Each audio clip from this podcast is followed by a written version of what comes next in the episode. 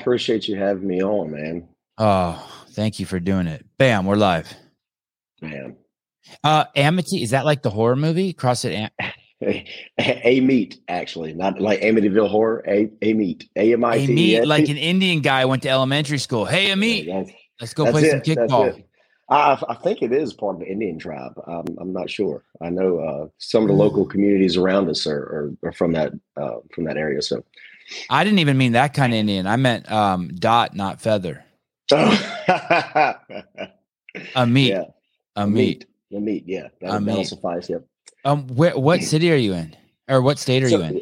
So Louisiana, South Louisiana. We're about uh, an hour north of New Orleans and about an hour uh, north uh, east of Baton Rouge. Man, those are good people down there. We are, we are, yeah. It, it, it's a uh, it's a trip being raised in California and thinking about all this, the, just the way that, you know, you could you stay in California your whole life, and then you're told that the South is a certain way, and that California is different, and that the North is different, and then you go down there, and it's nothing like it's oh, explained yeah. to you as a kid in California. Yeah. It's nothing. It's, it's not. So crazy. You never even seen people act like this towards each other until you yeah. go down there, and you're like, wow. It's a whole new world down here, just like it's a whole new world wherever else you go in, in the in the country. But, you know, the dynamic between California and Louisiana, and especially the South, is, uh, you know, on opposite ends of each spectrum. So uh, we're completely different down here. Yeah. I'll give you an example. I went to a um, so so and I didn't leave home. I didn't like I was well traveled, but like I didn't like really leave leave until m- maybe like my twenties. Yeah. And I remember I, I had a, a movie that I made, and it was going to film festivals. And I was somewhere in um, Tennessee, and I went to a nightclub, and there were black and white people in the same nightclub. Yeah, but the South is supposed everywhere. to be racist. But where yeah. I come from, from California and San Francisco, the black and white clubs were separated, where it was supposed yeah, ma- to be. Imagine, where imagine we were supposed that. to be open and welcoming. Um, imagine that, dude. It's so. Dude, it's I'm so like, inter- what the fuck is going on? It's, it's it's people have such a false misconception of how we are down in the South. We're yeah. so integrated. Uh, you know, we we it's it's unbelievable how integrated we are. And uh, I mean, you know, black and white couples are so common here. It, it's it's we don't even notice it. Um, so yeah, and a lot of people, if you if you've never been down here, especially if you've never spent a whole lot of time here, It's uh, you, you you'll be shocked at what you thought was true is not true. Uh, so, but yeah, we're we're we're definitely we're definitely a well cultured group down here. And um, my my I, I'm uh, I come from a family of pretty uh, like hardcore liberals, right?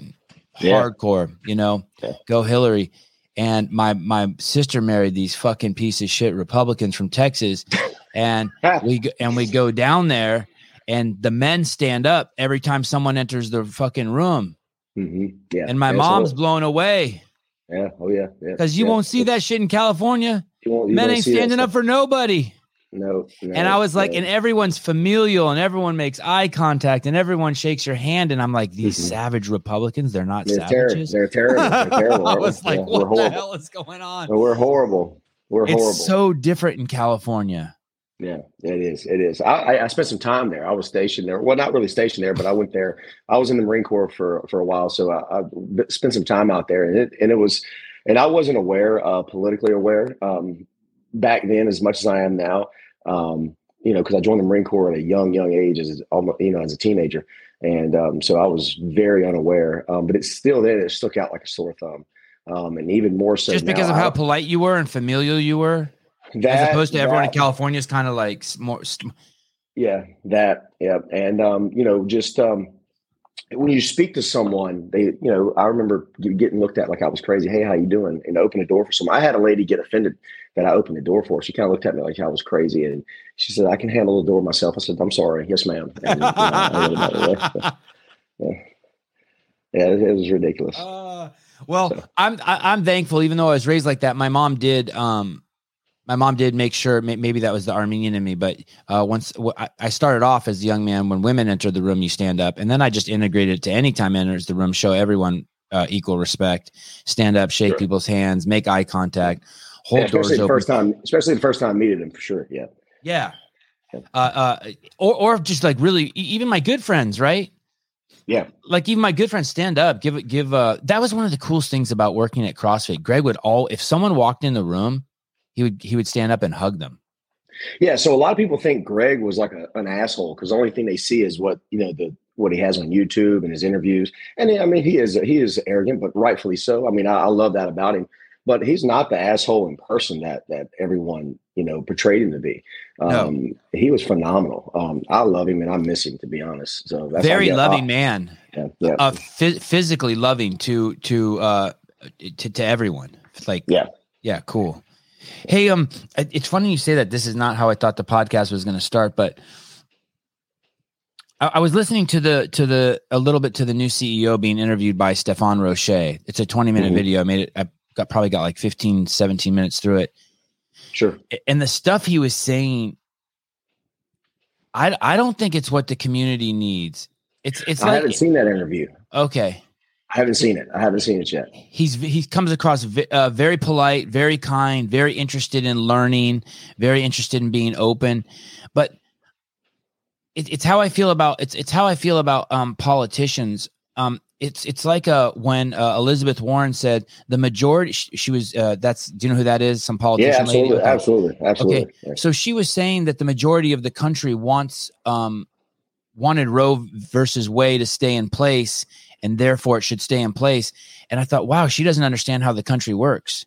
She doesn't. She it doesn't. has nothing to do with what the majority of the people want. Like the majority of the people in the country could want to kill Jed Rogers because he wears yellow shirts, but our Constitution protects us from doing, Absolutely. even if it was ninety-nine percent of us wanted to kill you, the Constitution's to protect us from being Thanks, animals. Yeah, yeah. yeah. So, so you're, you're also, and I'm like, and I want a C E O like that. I want a C E O's like, I don't, I don't give a fuck what the affiliates think if they want to sell candy bars. I'm here and to protect the methodology until I die. That's, and you also that's also coming from a lady who claimed she was Indian and she wasn't Indian. So, right, um, right. yeah. So, but but you oh, know, that's no big deal. Don't worry, Jed. Yeah, a little no, bit of lying's yeah, okay. Don't yeah, worry. That's that's from Democrats. That's, that's what you get. But uh, so the, the disappointing if, if that's the route that he's taking, because as a uh, as a Marine Corps, as a as a Marine officer, as a, a from from my understanding, he was a uh, platoon commander.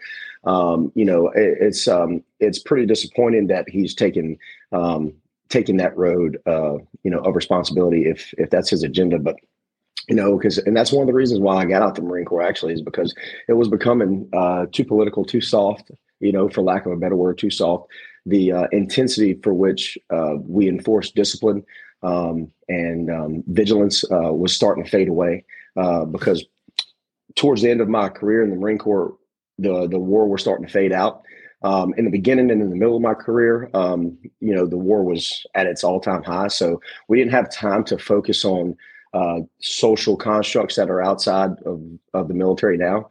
And it seems like that's what's happening. We're in peacetime now, so they have a lot more fucking shit to do uh, than focus on combat um, or discipline. So we got to make sure that we're accepted by society. So it seems like the military has become this huge social project that we have to integrate Uh, into and um, and you're seeing that from its leaders when they eventually get out and how they run things, and even in the military, and then how they run things politically, or you know, in a in a in a business setting like the, the new C E O. And like I said, I haven't seen his interview, so if that's the if that's the the the, the route he's taken, then that's pretty disappointing.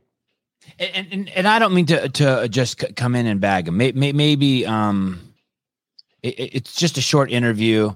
Uh, You know, I I don't want to say that he should come in and, and be like, well, I don't know. Maybe he should have come in and been like, hey, I read the first thirty articles Greg wrote in the journal. I'm getting the fucking shit back on track.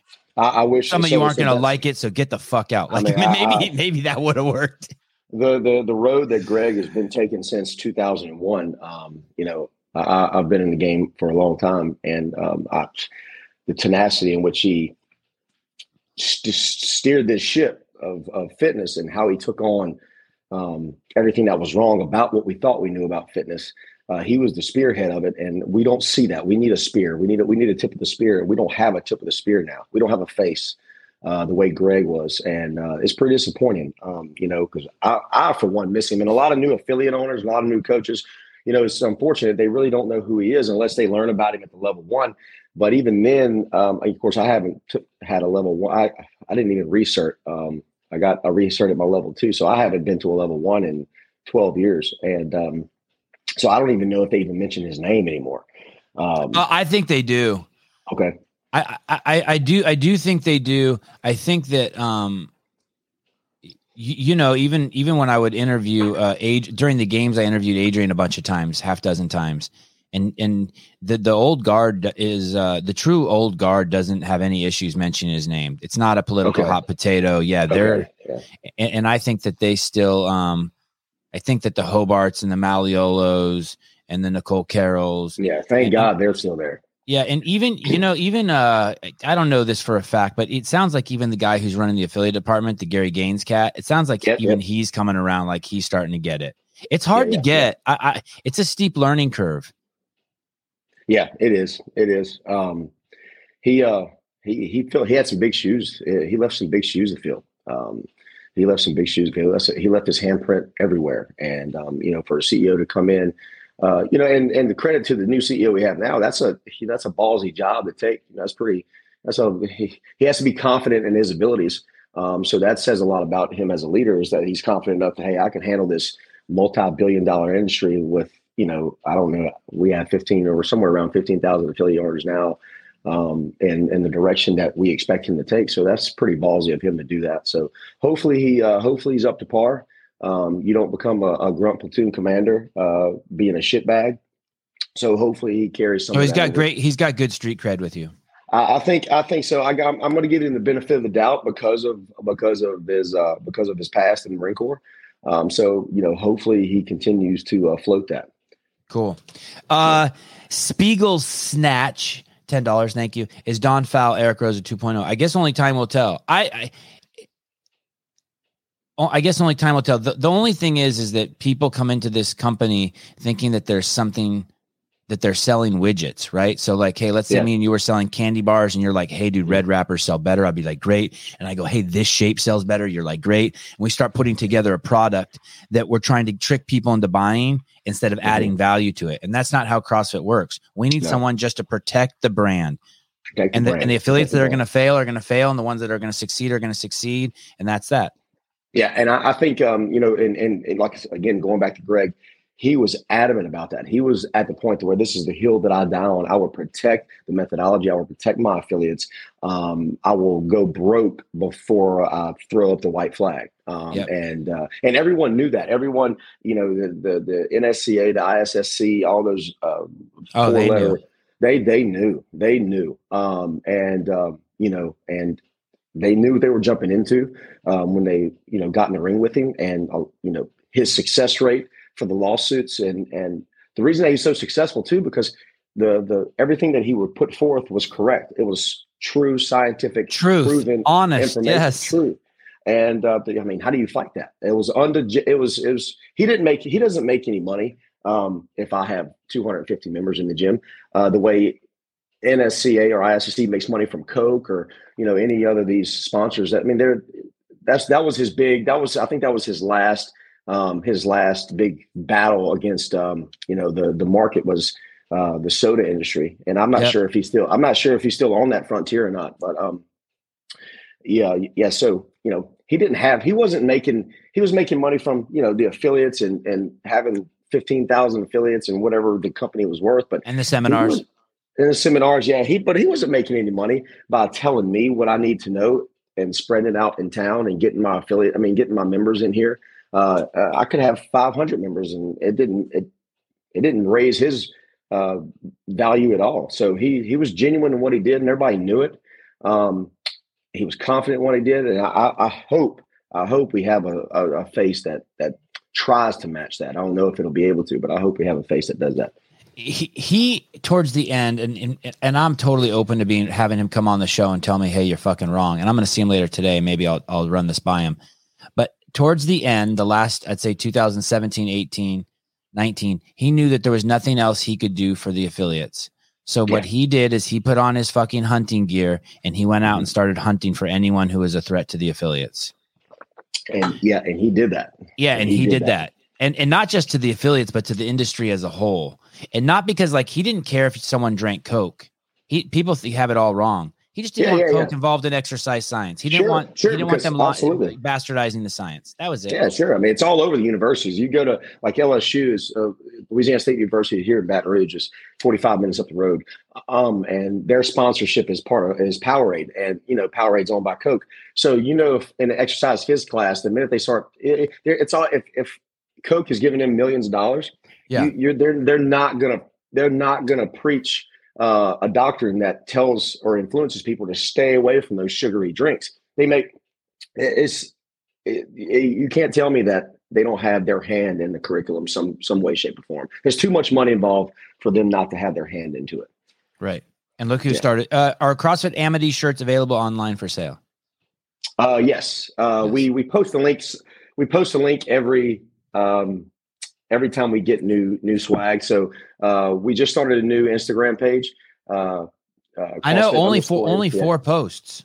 Yeah. So, so we had four thousand people following us and we had like two hundred and some, you know, several thousand posts.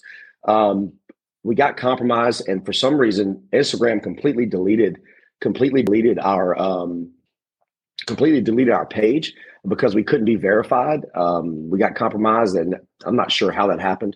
But we're ready to restructure anyway. We're getting ready to move into a brand new facility, uh, so we're excited about kind of, you know, kind of re, re you know, re-energizing um, the gym and making new posts. And um, so,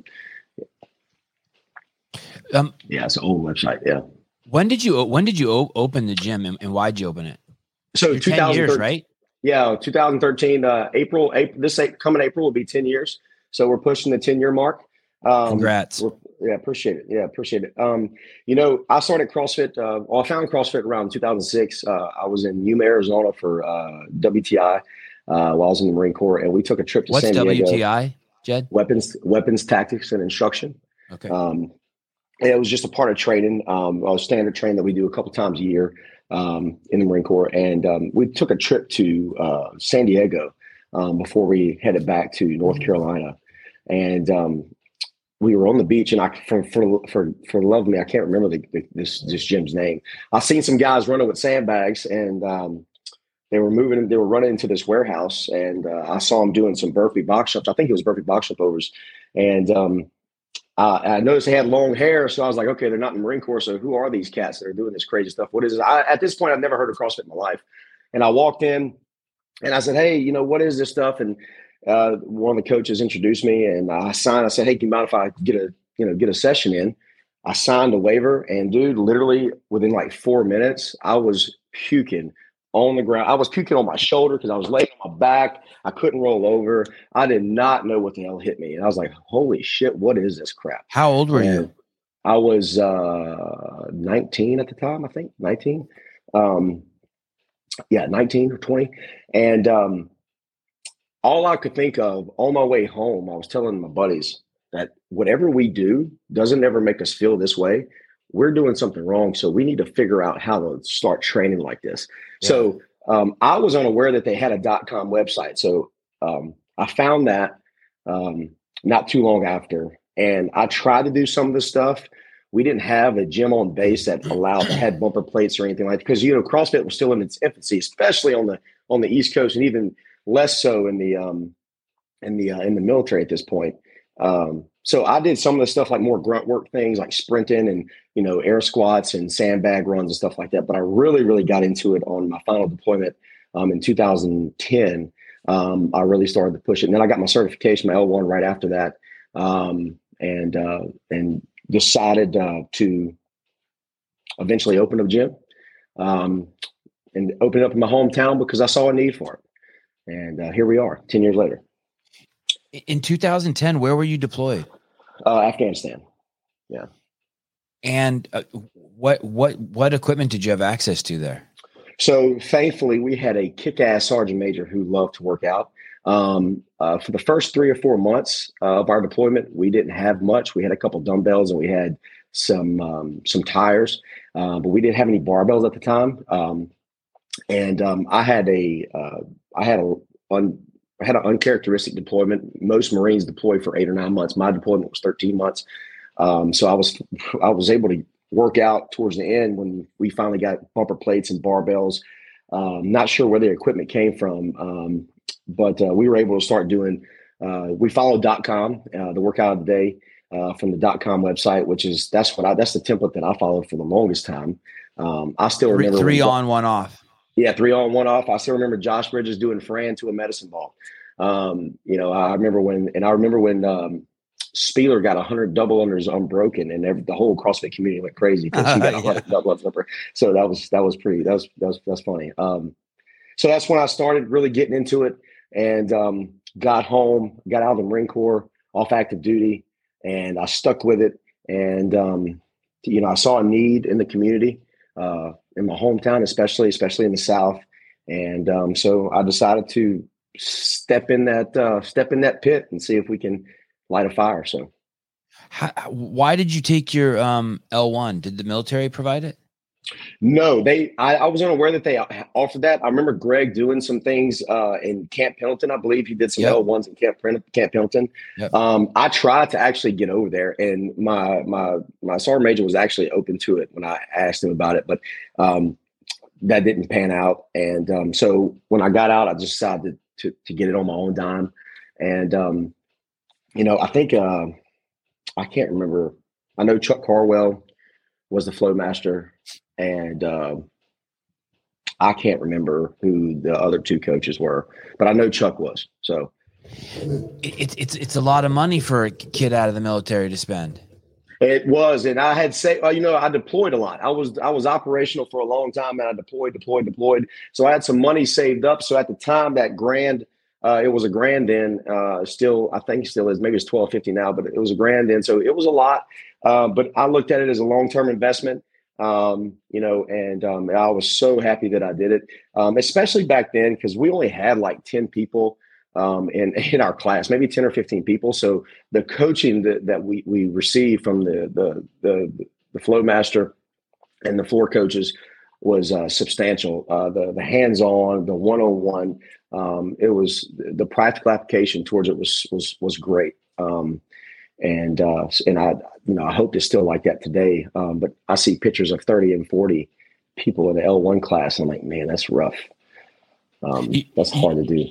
You mean, uh, what do you mean by that? You mean to teach that like, many people simultaneously? Yes. Yes. To make sure that each, each individual gets, you know, I really appreciated that, that, that small group, that, that one-on-one attention, yeah. that constant, that constant eyes on me all the time. I enjoyed that pressure. Um, because you have that kind of pressure in the Marine Corps, especially at my job and, and from my team that we had. Um, so when I didn't mind that kind of pressure, um, and I really enjoy that. And when I did my level two, which is when I got my level two as a coach's prep course at the time, I even, it was even more so that way. And I, I that was phenomenal. I that it, that was a brutal course. That was, that was, was, that, that was the, um, that yeah. I think that, Yeah, that was the one where they gave you the beatdown. Not not physical beatdown, but the the psychological one. That's the one where they like fucking critique every fuck up of yours, right? They, they, did, that I one used to make think, people a lot of people cry. I didn't think I honestly didn't think that I was good enough to be a gym owner. I didn't think that I was good enough to be I was like, fuck, I, I can't do this. I heard crazy stories about that. I can't I it was and and I the level two, I did research a level two in uh, Austin, Texas a couple years ago. Um, and it was great. It was phenomenal. The new the new information that they kind of brought in was phenomenal, uh, but it was nothing compared to the coach's prep course as far as the uh, critique. I mean, it's, they're, they're, I think they changed. They want to make people, in a sense, kind of happy and and and feel uh, fulfilled when they leave. Um, I did not feel like that when I left the coach's prep course. I felt like I'm not even sure if I can be a gym owner. I I, I was so insecure when I left, but I was glad because it did it sharpened it sharpened me big time.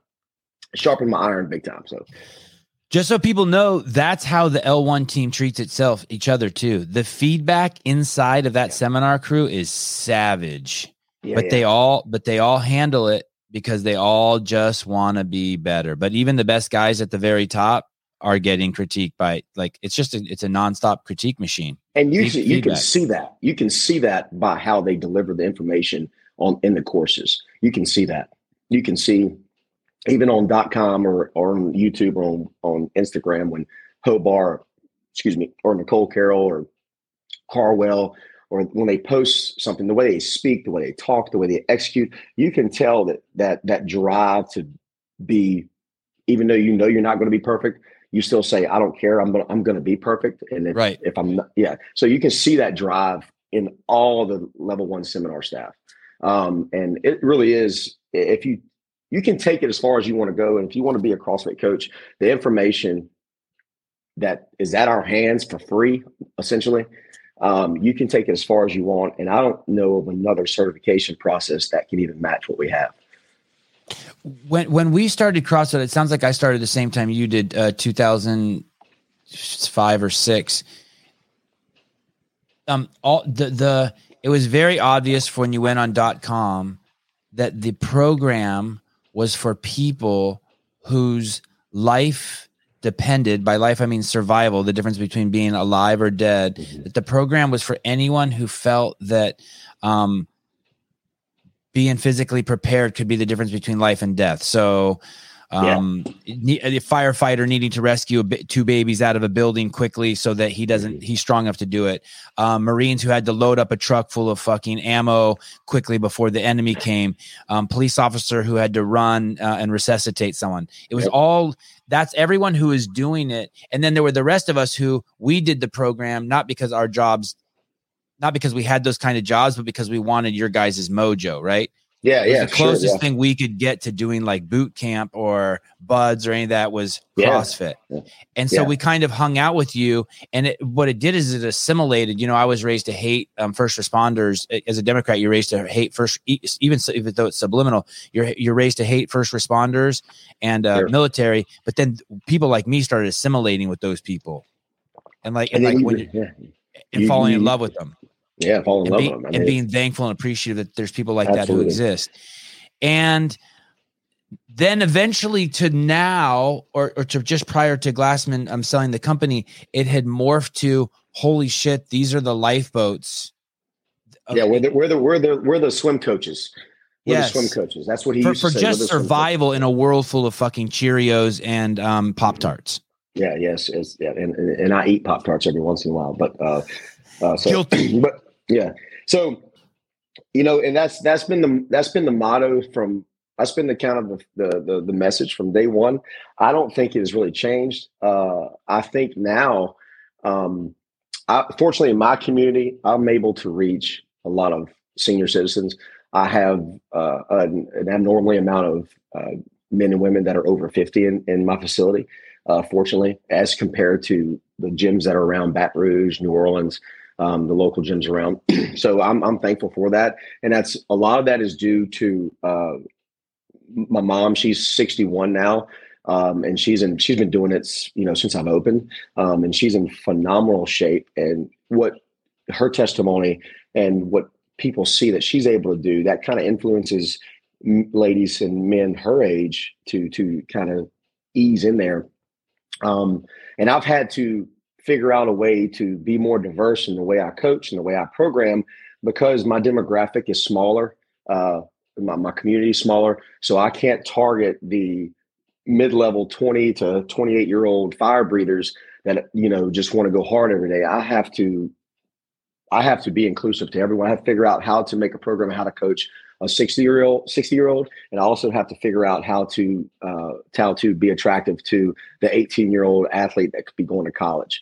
Um, so that was a challenging time for me, but now, you know, we have, I have a good team in place.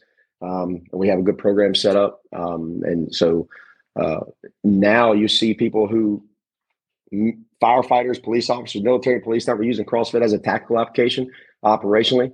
Um, You see people having that same mindset and says, hey, I, I want to attack it to suck us down to the nursing home. Um, and it says that's where we're at now. And, um, you know, I'm I'm so happy and thankful for it. So, and they can still be hardcore. My mom's seventy-eight or seventy-nine. She goes to CrossFit uh, still, and, and they still do. You just flip a smaller tire. She still pushes the sled. She still yeah. has the rope and she drags the sled. They still they still like Dude. let you build that. that mentality. And, and, uh, I'll tell you, a lot of seventy-eight year olds can't walk around in my backyard because they'll trip into a gopher hole. They'll trip over a hose. Not my fucking mom. She'll be back there with yeah. the grandkids. Uh, Absolutely. And, and it's all because of CrossFit. My mom will start crying occasionally. She's not like that. If I, if being so thankful that CrossFit got introduced into her life. Absolutely. And, and you know, when, when people see what my mom can do and the other yeah. fifty year olds in the gym and sixty year olds in the gym, they're like, oh my God, they're so amazing. And to their credit, they are, they, they, they, they put in the work. They, they had the dedication, they had the persistence. Um, so yeah, they're, they're, they're amazing, but they're not, but they're not anything. special. They're amazing, they're special. but they're not special. Not yep. special. They're not doing anything that you can't do. Right. Um, it, you know, so, um, and we're working on that. Yeah. Where people are starting to see, uh, you know, it, it took a while because even then we're still not, we're nowhere close to where we want to be. Uh, like I said, we're moving to a new facility. I'm able to, uh, I'm able to branch out and kind of uh, target um, the older crowd and the, the younger crowd. I'm able to kind of branch out a little bit more and kind of be a little bit more diverse to get more people in there. But we have a, what I consider a pandemic of obesity or in our community. Um, you know, you can't go anywhere. And probably ninety-five percent of the people in a restaurant, at a grocery store, uh, a retail store, or not not even overweight, but morbidly obese. Um, and people like myself and everybody in our gym, um, we're definitely the oddballs. Uh, we're, we definitely look like the oddballs. Um, and it's it's not just my town specific. It's all over the South, from uh, from Louisiana all the way to South Georgia, North Georgia. Um, you take a you take a paintbrush and just cross it the Mason-Dixon line, and everything below the Mason this Mason-Dixon line, that's it's a pandemic, and it's it's it's terrible. Um, so we, the, the job is nowhere close to being done. Not even not even close. Do, do you? By the way, incredible that you're still inspired after ten years. I mean, you sound so inspired. Yeah. I love it. I really do, man. Um, will you, I, I used to trip, um, like I would be like, I would be at some, you know, burger joint with Greg, and there'd be some dude filling up a Coke, and Greg would walk over to him and be like, yo, that shit will give you type two diabetes. And the dude will be two hundred pounds overweight. And the dude will be like, Greg will be like, hey, that'll give you type two diabetes. I'm like, oh fuck, here we go. Yeah. And, and the dude will be like, I already got it. And Greg's like, oh, cool. All right, cool. Well, hey, uh, there's a gym over here, CrossFit, blah, blah, blah. And I didn't even know Greg knew that that gym was there. And he'd be like, I want to give you, uh, go in there and tell them Greg Glass to bill me, Greg Glassman. I'm Greg at CrossFit, and go in there and you got, you got to lose weight, and, and they'll start helping you get off the Coke and that. Um, yeah, yeah. Do, do you, do you do that shit? So I do. Well, you just I, every, ro- roll up to someone at Walmart and just be like, hey. so, the, so the people, people I know, um, yeah. or even are acquainted, are acquainted with, uh, you know, I, I do something similar to that.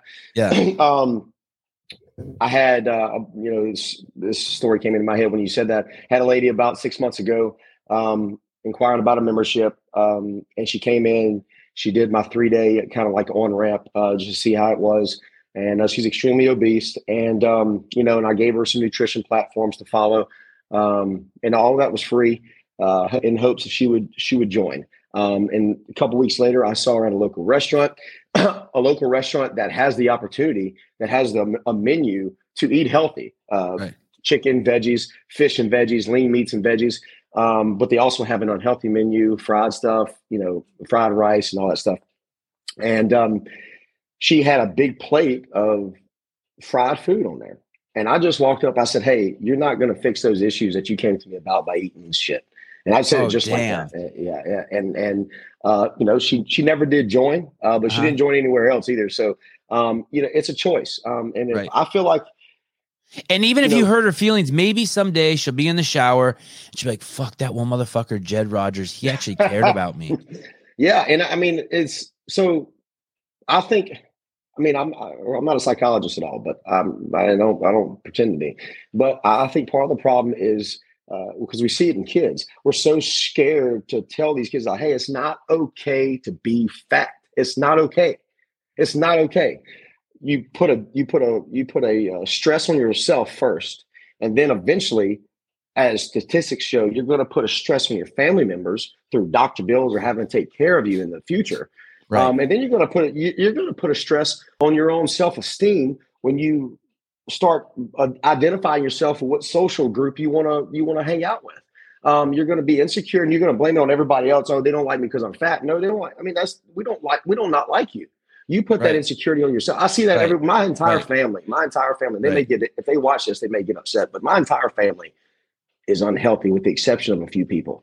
Um, and I've tried for ten years. The only individuals in my family that I've gotten in my gym are my mom and my cousin. I got a first cousin that comes in. He comes in, uh, you know, on a couple weeks. Um, my mom comes every day. Uh, I tried to get one of my grandmothers in there. She, she's hit or miss, but no one else. And it is disappointing. Um, my brother's healthy. He's lean as can be, but you know, he doesn't work out, but, uh, you know, I'm trying to get everyone in my family, but they, they just won't. They, and I have a history. I have a terrible history of heart disease in my family, of, uh, of chronic disease in my family. And, um, you know, I, why do you think you got your mom in there? Uh, mom's been very supportive of my brother and I for everything we do. Um, I don't care if I started a, a, a, a, a whatever I started. I could, if you were dealing weed door to door, she'd help you. With the exception of that, with the exception, oh, okay. of, but if I opened up, if I if I opened up a snowball stand, she's she's a, she's a very moral woman. But if I opened up a snowball stand, she would be the backbone of my snowball stand, kind of the way she is in the gym. Um, so whatever my brother and I do, she uh, she's very supportive. Um, and she was working out a little bit before, but uh, nothing to the extent. I have my stepdad's. He he's he's very health conscious. Um, he works out at his house and he stays active outside um, in the country. So um, so they she's always been healthy conscious. Um, But we really stepped on the gas when we opened the gym. Um, and, uh, you know, she's been, you know, she's been there ever since. Um, so, yes, so we, we, my brother and I are blessed to have a mom like that who's very supportive of, of everything that we do. But, um, you know, so but that's a, that the, the issue is, and it's still an issue. Uh, and I, it's the same story of every other gym. I got a buddy of mine who owns a gym in uh, about forty minutes from me, Justin King. He's actually a master's athlete, competing in the games uh, this year. Uh, Justin King, forty, forty to forty-five year olds, uh, forty to forty-four. And uh, he owns Slinging Iron, CrossFit out in Walker. Does he, and he, does he a, squat below parallel? Oh, shit. Yeah.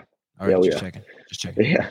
Yeah, he can, for sure. He doesn't have any knee problems that I'm aware of. He used to have a bum knee, but I, I'm not sure if that's so good. But anyway, so he has the same testimony. He is It's hard to get his family members in there, uh, you know, and we have the same, you know, everybody around here has family members, the majority of their family that are that is, have, suffer from chronic illnesses. Um, you can't find a family that doesn't have chronic illnesses around here. Meaning self-inflicted so, from bad lifestyle choices. one hundred percent. one hundred percent. Uh, and I do a good job of of bringing in the attitude to my members that it, it is your responsibility. Um, I tell people all the time, it's okay if you're fat now. If you're hearing this, it's okay that you're fat. What's not okay is that tomorrow when you wake up, after you heard that, you think it's okay and you don't do anything about it now. Um, so it's okay. There's nothing wrong with you being fat now, but let's fix it. Let's go ahead and let's make a positive change. What's not okay is that you choose not to do anything about it after I told you. Um, and my members who come in that are overweight and obese, we have a sit down conversation and a very sensitive conversation. I'm very sensitive to how they feel because I mean, that's rough, you know, right, and when right. they realize that when they realize that they've They what the, the hole that they've got themselves into. I mean, it's it it hurts. I mean, so so I'm sensitive to that, but I'm also a point like, hey, you can't miss. You can't be coming here three days a week. You got to be here four to six. You can't be eating bullshit. Hey, when can I have a cheat meal? Don't even ask that right now. You, your right. your whole life was a cheat meal. Right, right. now, we're not cheating. Right, right now, we're not focused on that. Um, and they're adopting that mindset. They're asking me nutrition questions. They're coming into my office and, hey, what do I need to do? Can I get an in-body scan? Or, hey, can you give me some extra cardio? Or, hey, what about me coming at five a.m. and doing some cardio? Or how about and then coming in the evening sessions and getting the group session in? I'm like, yeah, sure, let's go. Um, hey, can you write me my macros? Or can you send me, uh, you know, in, in, anything? And it's, I love it. Keep coming, keep coming, keep coming, keep coming. So, do you think that, um, uh, I I don't know if this is because I'm a CrossFitter, but I do you think this is typical of our of our group, our cult? Like, so uh, the Toyota dealership's like two uh, two miles from my house, mm-hmm. and so when my car's when that maintenance light comes on, I drive my Toyota down there, and I walk home. and when I and, and when I walk home, I stop by the coffee shop and I treat myself to a coffee with heavy cream, and I listen yeah. to an audiobook. Okay. And I get, and I get that two mile walk and I never see, I don't see one other, and it's sidewalks the whole way. I don't see everyone else who drops their car off fucking gets driven by the, by the guy. They think I'm fucking crazy. Cause it's six thirty a.m. and, and I'm walking home. But yeah. like, I, I just feel like, like we would all do that as CrossFitters. We're not letting the guy drive us home in the, in the van that says Toyota Santa Cruz Toyota on it. It's, it's like, always, uh, if I was if I was in a location where uh, it was in walking distance to get to receive those services, I probably would. Um, But two miles also, is nothing for us, right? Two it's miles like, is nothing. It's like, thank nothing. God. It's, it's like, I'm I'm excited that I get to do it. Yeah. Yeah. It's, it's nothing. It's nothing. Um, you know, and I, I, that's down here, especially, you know, you, you run the, you run the, um, the, the unfortunate um, terms of the heat is oh, unbearable right. here. Okay. It's, it's, especially lately it's been hot. So I tell, you know, we, we, we don't, we don't stay inside because of the ter- because of the element. So I, I tell my members all the time, especially those who work uh, in the hospitals, which is, a, I have several members who work in the hospitals, it stays sixty degrees in there. Um, so when you come to the gym, it's ninety degrees, eighty-five or ninety degrees. Um, and, you know, even though you may be uh, work capacity, your, your work capacity may be, you know, up to par, but your body's not used to the, to the heat because you've been in the air conditioning for twelve hours. So I, I, I encourage my members to, uh, you know, expose themselves to the elements all the time, even if it's just outside walking around to get their body acclimated. Um, and I also, I definitely tell that to my new members who are obese um, and overweight as, or any new member, um, because, because it's kind of a shock. And not only is the workout going to be tough, but the elements in which you're subjecting yourself to is tough. Um, you're not used to the heat. Uh, it's not sixty-five, seventy degrees in there. Um, and and so, set yourself up for a treat then. Walk a mile away to the gas station, buy a sparkling water, there we and, go. and walk home. And yeah, you got two go. miles and you got a treat. Yeah. Yeah. So, uh, so we, you know, that's, that's the mindset that I'm trying to implement and, to, and it is working, you know, where it's working. Thank God. Um, you know, like I said, I have a great team of coaches. Um, and um, the, I would not be here if it wasn't for all of them. Um, and uh, so, so, and they're all, they, we all have that same mindset. Surround yourself with like-minded individuals. Um, and uh, you know, you, you, then you'll see your gym members starting to hold each other accountable. Like, hey, why'd you miss yesterday? Got to come today. Um, so it's, it's, it's, it's, it's cool to see all this come to fruition um, and kind of morph to where it's at now. Corey Leonard, uh, Sevan, I bet Jed will agree. Part of the problem down here is everything is delicious and everyone eats until it's gone, not until they're one hundred percent full. It's how we are all one hundred percent raised down here. one hundred percent, one hundred percent, one hundred percent. Um, so if you want to treat yourself, you have an unlimited access and amount of places to treat yourself. And it is tough. Uh, you know, we're a big time food industry down here. Our food is delicious. Um, I've been all over the world and there's no better place. And, you know, I'm biased, obviously, but there's no better place than South Louisiana in terms of food. Um, uh, it, you know, and I love the, for me, I love fried food. So I don't want anyone thinking that I don't eat because I eat, I probably, I'm, I'm going to do as I say, not as I do type guy, especially when it comes to nutrition. Um, I do try to be a lot more conscious about it. Um, but I love, love fried seafood. Love it. We all do. We love fried chicken. We love fi- fried seafood.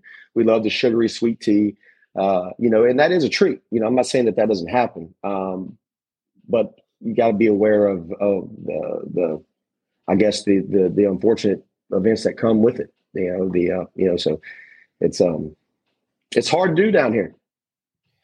When you when you joined the Marine Corps, how did your um, how did your mom respond? Did she cry? Was she scared? Was she proud? She was, was she. she She, so my family was very proud, uh, very upset at the same time, especially the way that it happened. Um, it was pretty abrupt, and um, I had a pretty, I had a someone, I had some un- unfortunate events take place um, in high school that I brought upon myself, and I was on a road to nowhere pretty doggone fast. Um, and I knew that I wanted to join the military, and I knew I wanted to join the Marine Corps. I just didn't know when.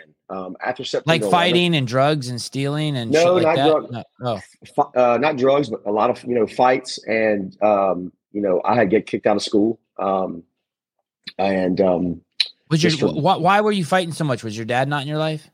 No, no, no. My dad, my dad's been in my life. He's big time in my life. Uh, it's, it's, it's just one of the, so I was raised, I was always smaller. Um, I was always small up until I became me you know, too. middle-aged. Me too. I was always smaller. So I was, it wasn't anything for me to get picked on, but, uh, you know, but so, and I, I wasn't, I never did give in to the bullying stuff.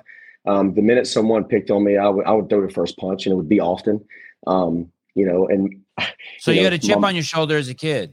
I did. So, and, and it, it happened all the time. I never got picked on by the same person twice.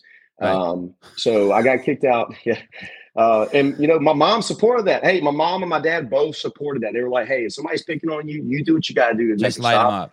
Yeah. So, so they were supportive of that. And mom, I unfortunately support that too. Yeah. So, and so do I. Um, So I got kicked out. I was on the road to nowhere. I was working on a farm. I had a, I, I loved the job that I had. I was working on a horse farm and a cattle farm. So I was learning a lot, learning, you know, a lot about work ethic and a lot, you know, how to, how to work with my hands, how to, you know, do country boy farm stuff. I did that since I was like, I think tenth grade or something like that. Uh, but I knew it, it was, there was a dead end to it. There was nowhere, there was no future in it. Um, and then one day uh, I had a bad day at work, um, you know, cause I was upset about getting kicked out of school. It was embarrassing. Um, And I left work. I drove to recruits recruiting station. And I told told him, I said, I'm not leaving your office until I have a contract. You wait, you and, got expelled? Yeah, yeah. Did you hit a teacher? No. So um, I went uh, I went hunting that morning. So part of a Southern story, country story. Uh, I you know m- the high school that I was from was a small country town, and uh, I went hunting that morning. And um, you know, like pop- that doesn't even like people in California can't even imagine that. You woke yeah, up in the morning and you went, what were you hunting? Like pheasant or? Uh, no. So I was hunting turkeys at the time. Okay. Okay. Um, Same yeah, thing does was, in California, birds. Yeah, we, I, just, I, I don't even know what a pheasant is. I just said that to act cool. Yeah. I wasn't, uh, I wasn't even a turkey hunter then, uh, much as I am now. But um, so I went turkey hunting and we didn't have to wear uniforms at school at the time. Um, so I showed up to school in my camouflage. And, um, and I had my pocket knife in my pocket and, um, I forgot about it. And, um, the two weeks before that, um, we had a stabbing at school, um, which is, which was unheard of at our school at the time because we were such a phenomenal public school system. And, uh, the, uh, the, the new, uh, the new school board judge wanted to make an example out of the next issue that came along. And unfortunately I was that example. Um, you know, so they, he didn't give me any kind of amnesty. He didn't ca- show any kind of compassion. It wasn't even a question. Boom. He expelled me and, you know, I had to return to school the next year, but that wasn't happening. Um, I wasn't going to do that. So I got my G E D and, um, you were sixteen. No, I was, I was, I was eighteen at the time. eighteen, okay. I was eighteen. I was about to get out of high school. I was almost out of high school then. Yeah. And so kind of like as a fuck you, okay, fine. You just joined the Marine Corps. Yeah, I just joined the Marine Corps. And fortunately, at the time, we had two campaigns going on. We had the Iraq War and we had the Afghanistan War going on. So the Marine Corps was spread thin. So they were taking any anyone. They were taking delinquents. Um, yeah. They were giving. Yeah, so I was one of those delinquents. They were. Yeah, so I was fortunate. Um, and I did well enough on my ASVAB that I could choose what I want to do. And it was fun. Um, you know, it, it set me straight. Um, it was the best decision. Uh, one of the best decisions that I made in my life. Um And I'm so thankful for it. Uh, and um, so fast forward, this this is this is where I'm at now. When you um, when you uh, what what when you when you you killed this turkey, yeah, and and then you eat them, yeah. I actually have I actually have that turkey breast in my freezer. Um, when you um kill him, what? What emotions go through you? Like, is it? Um, oh, it's, uh, it's, it's so it's like it's like lighting somebody up on the football field. Oh, yeah, really? It's, it's, oh my God! You got to come. Any of you, is any part of you ever like heartbroken? Like, is, no, is, is it a, my no, goodness, no, no, no, no. Yeah, when you miss, if you miss, absolutely. If you miss. you're gonna. You're I'm gonna so get me, soft. Fuck. You're you're gonna get me. You're gonna get me some hate mail, man. I love it. Hey, I would might I might go over there. And what if I went? Like, what if I was out there with you? And then I went over there and started crying. Oh, you gotta suck it up, dude. That's not allowed. Yeah, it's not allowed. Yeah, we don't we don't tolerate that. Yeah, we don't tolerate would, that. Did, yeah. Would it go away after I ate them? Would would would after if I shot them and then I was sad and then we cleaned them and I ate them? Then would I be like, well, now I if you it. if if you don't get ex no if you don't get excited by the hunt itself and then yeah the success of killing and something, then you're not. Then if you can't get excited by that, you're not gonna. You definitely won't get excited about eating it. But um. No, so the eating them is just a you know just a bonus. The, the the most fun part of the whole hunt is is the experience of the hunt, um, calling him, tracking him, calling him, uh, you know, you know, actually seeing him face to face, you know, within ten, fifteen, twenty yards and pulling trigger. Um, it's it's I've I've deer hunted and, and it's nothing like it. Turkey hunting's phenomenal. You're going to get me a lot of hate mail now. So people are going to message me, but I hope, they, I hope they do. I hope they do. I'm ready. The thing is, is I don't think the people who, those people have never done it. No, they, they, they haven't. They haven't. And you know, a lot of those same people eat beef from, uh, yeah. from McDonald's. So, so they're stupid. Um, but, but I mean, I was that kid, like, uh, and, and I remember in college, my friends would go fishing and I would go with them and they would be like, "Hey, I'm going to take a piss, hold my pole." And I'd be like, "I'm, no, fuck that." And they're like, "Why?" I'm like, "What if a fish fucking bites the end of it?" Yeah. I just can't. Um, oh, good. We got to get you on a hunt, man. We gotta I know. Get you on a hunt. Rich, I, are you, I mean, I don't, I, I know you know Rich. Rich hunts a lot. Yeah. So you, shit. you know what I'd like to do? I'd like to go. Um, I, I had a friend who went out on some like fucking multi-million dollar sailboat for two weeks, and he said the chef would just jump overboard, bring in a fucking giant fish, splice it open, and they would just eat sushi right there. Just raw. That's, that's great. That's great. That sounds amazing. That, that's, that's a lot of fun. Yeah, that sounds great. And I, and there is some sort of appeal, like with the Liver King shit. Like there is some sort of appeal to me, as, as crazy as it sounds, of of of right there when the when you kill the animal to eat some of its shit raw, like its organs.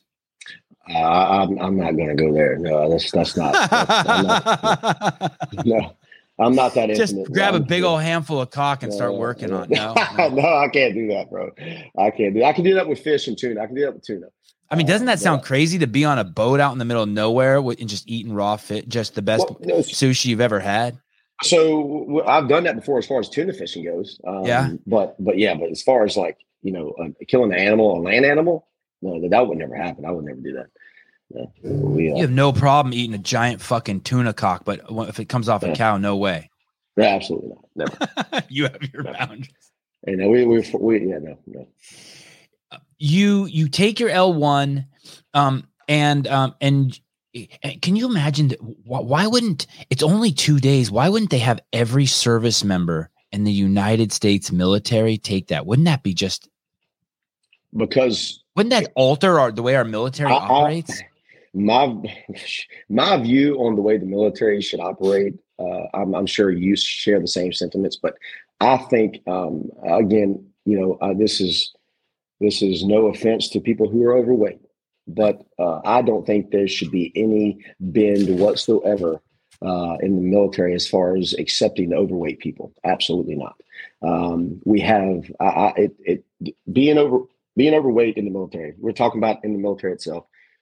Being overweight shows a lack of discipline, and discipline is the foundation, it's the bedrock of what our military is based off of. So if you're overweight, immediately you're undisciplined. But um, Jed, you could take those, those, you could take uh, uh, five hundred um, fat dudes and in three months fucking clean their shit up. Be like, "Hey, this is right. what you're going to eat. You're going to walk and run every day. This is the P T," right? I mean, you could clean those yes, dudes up. For real, but absolutely. But the problem is now, Uh, the military doesn't enforce that, and they'll say they do, but they do not. They okay. do not. They will not do that. Um, now, especially more than ever, social media. Um, anytime someone gets their feelings hurt, they go up the chain, they complain. Um, you know, so it, those who are in charge, the head, you know, the head sheds who are trying to make these uh, soldiers and Marines uh, and airmen and sailors adhere to the the fitness standards and the uh, the, the the body weight standards. Um, all you got to do is just cry and say, "Hey, they're they're fat shaming me," and bam, they're scared to touch you. They're scared to say anything to you. Um, it's uh, it, especially in combat roles where you see a lot less uh, overweight people in, in, in direct combat um, combat roles, but um, it's still, you know, it, it's you, you you have a perception being fit and being able to look good in uniform. Um, it, it's uh, to me that's supposed to be um, you know part of our part of our. Uh, repertoire, and um, it's you see you're seeing a lot less of it. You're seeing a whole lot less of it. Even in the, even in the special ops community, I have some buddies that are still in the special ops community. Um, the standards are starting to drop. The standards are starting to drop. They're starting to say, "Okay, we slide this under the table since you didn't pass there." Um, and I still have some buddies that are still in the Marine Corps, um, and they can't they can't force a Marine to P T. Uh, in some in some instances, they call it considered hazing. Um, and you'll have some people say, "Oh, that's not true." No, it's true. Um, you know, back in the day when I was in, um, if you were overweight and you couldn't make it, you better stand the hell by because you were about to have your life changed. Um, that was about to be the center and focus of everything that you did. You're going to, you're going to watch what you eat. You're going to P T when we tell you to P T. Um, you're going to get your weight checked. Um, and you know, we hazed you a little bit, but you know, at the end of the day, those, per- those people came out, those Marines came out better because of it. Um, and it shouldn't be accepted. Um, it shouldn't be accepted in the firefighting community. It shouldn't be accepted in the police community, in the in in, in the law enforcement community. Uh, you know, and um, I just don't see. And the reason why it shouldn't be enforced is that you're taking an oath for a job to save other people's lives, and now you've done something to actually put other people in danger. Correct. The Correct. exact opposite is happening. It's not because you're fat. It's because yeah. you're fat and someone else might die because you, you didn't, you, you're not taking your job as seriously as they are. Correct. Perfect. Or, or, or so, worse than that, you're, you're actually, you're, instead of making the team stronger, you're making the team weaker. Absolutely. Absolutely. So a perfect example. Uh, uh, I have a uh, I have a member named Herman Newell. He's a state trooper for Louisiana State Police. Um, he, he's been with me um, since I've opened the gym. Um, so shout out to him.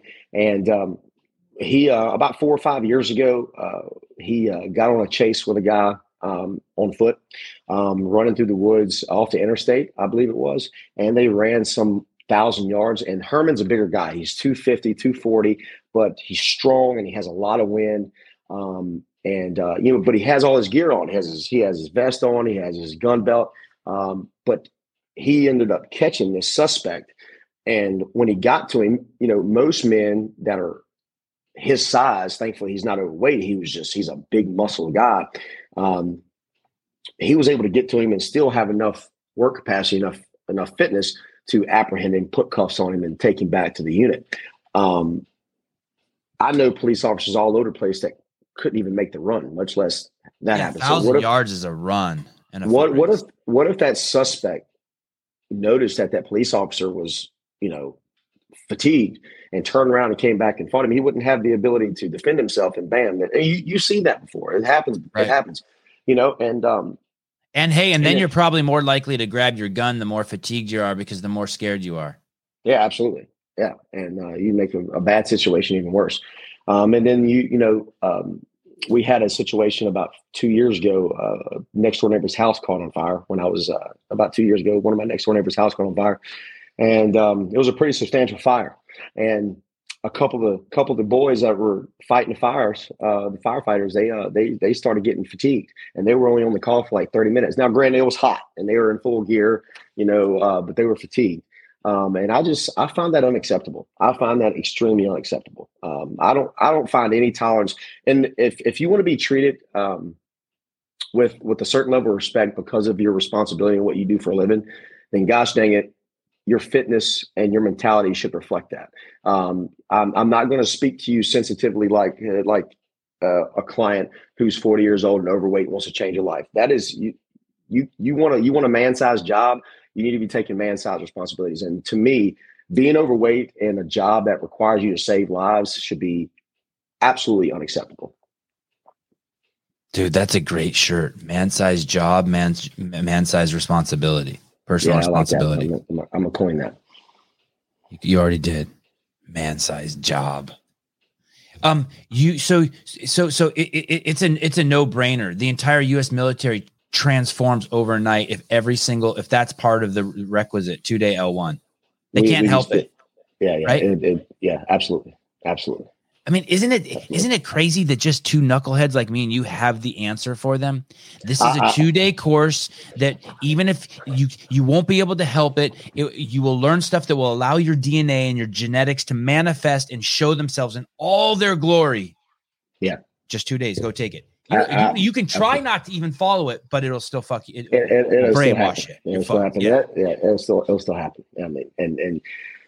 I think we'll be an unstoppable. We're, yeah, I, I think we'll be an unstoppable force. Um, our mentality will change. Um, like I said, um, you know, uh, you can't have a strong mind without a strong body, because it takes a strong mind to make a strong body. And and you know, I just the discipline that you deliver, you, you the, the, the discipline that you receive from forcing yourself to stay fit and healthy conscious, um, it, it it it rubs off on everything else. Um, and I just. I, I feel like that should be an, a no-brainer um, in the military. Think there's any fat dudes in the Chinese military? No, I don't Me know neither. of a single. Me I mean, I, yeah, I don't know of a single fat Chinese person. Come to so, California, I'll show oh, you yeah, some. Yeah, yeah. Um, and like I said, I, you know, it's not shaming fat people. It's not shaming no, overweight people. No, I, I want to, you no. know, I want to let you know. The, the first step in the changing yourself and realize is realizing that, okay, there's, there's, I got to fix something. Um, it, it to me is no different than someone who has an alcohol problem and wanting to fix it. Like, okay, my first step is noticing that, hey, I have an alcohol problem, and that's okay. It's great that I recognize that. So let's fix this. Um, nobody's picking on you. Nobody thinks anything less of you. We want to make sure that when you're sixty years old, when you still have another thirty years to live, that you're not in the hospital, uh, you know, putting the burden on your family, making funeral arrangements. And that it's is a, fa- it's just facts. It's, you're it's fat, and you're gonna. Reality. If you're fat, you're gonna die early. You're consuming more resources from society. You're you're you're you're um you're a bad example for other people. I mean, just all these things that are just facts. It doesn't mean you're a bad person. It doesn't no. mean you're an ungodly person. It doesn't mean anyone hates sure. you. But but like, um, I, I, I'm short. My nose is big, and my kids are never gonna be um six feet tall. It's like it's like breastfeeding is better for kids than not breastfeeding one hundred percent of the time. But you're offending me. I can't breastfeed. I, I can't. Ha- I'm not.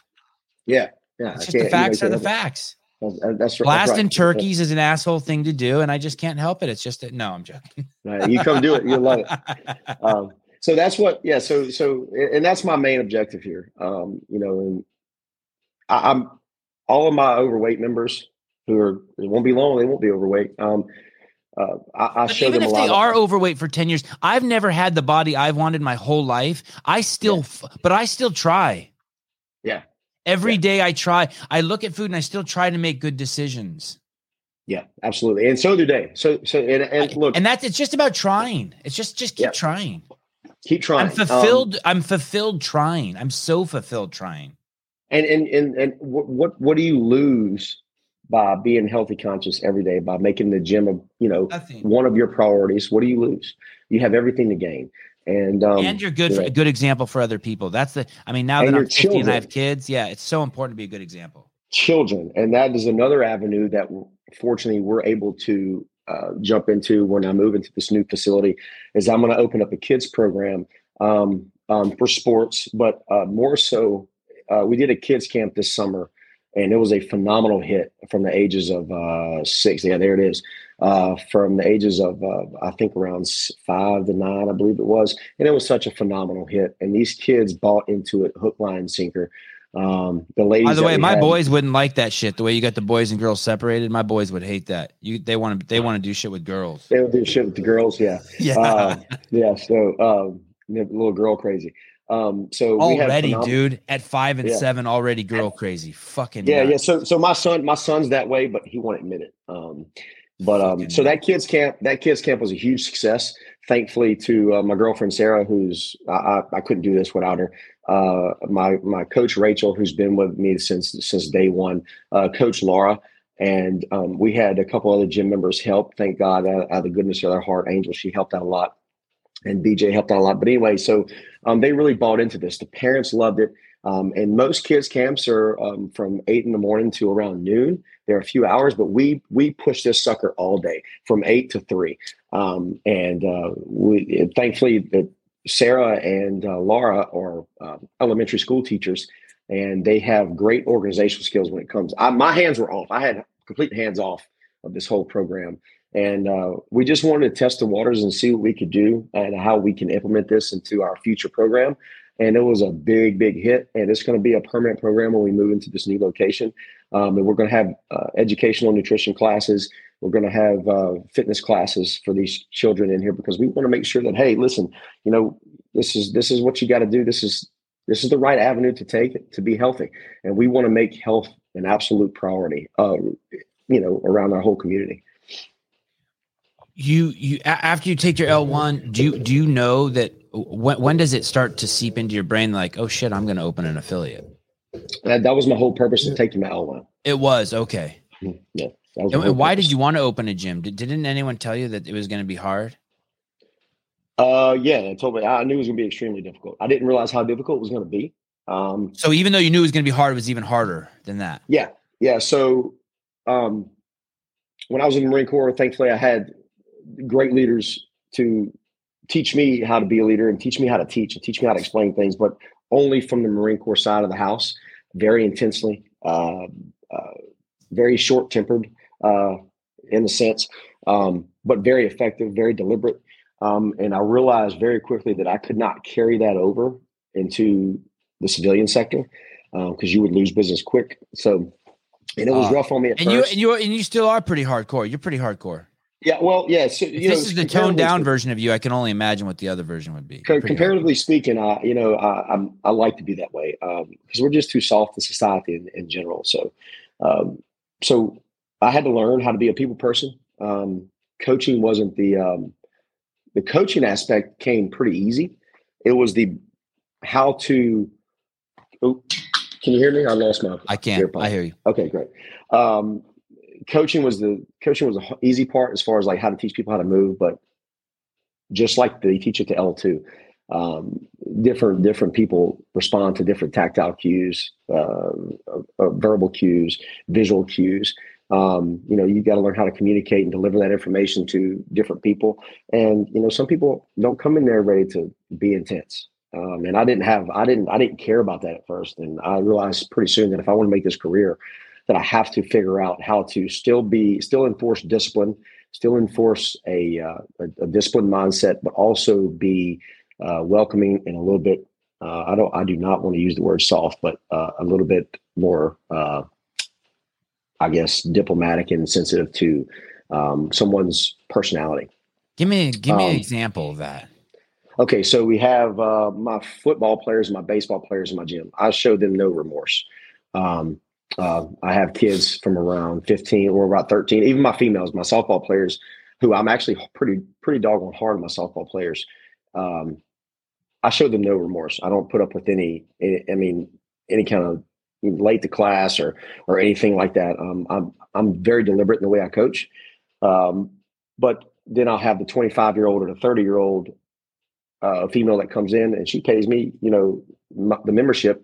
And I'm not going to treat her the same. I'm going to explain to her and be a little bit more sensitive. Uh, so if she bit- shows up late, you don't tell her, start running around the building. And if she, so, and I'll talk to you when I'm ready now. You situ- fuck with me, I'm going to fuck with you. But you will do that. Situation dictates. Situ- situation dictates. Situation, yeah. Especially with the adults. Because, you know, for the, actually the majority of the gym, um, if if they're late, they have an absolute reason to be. And you...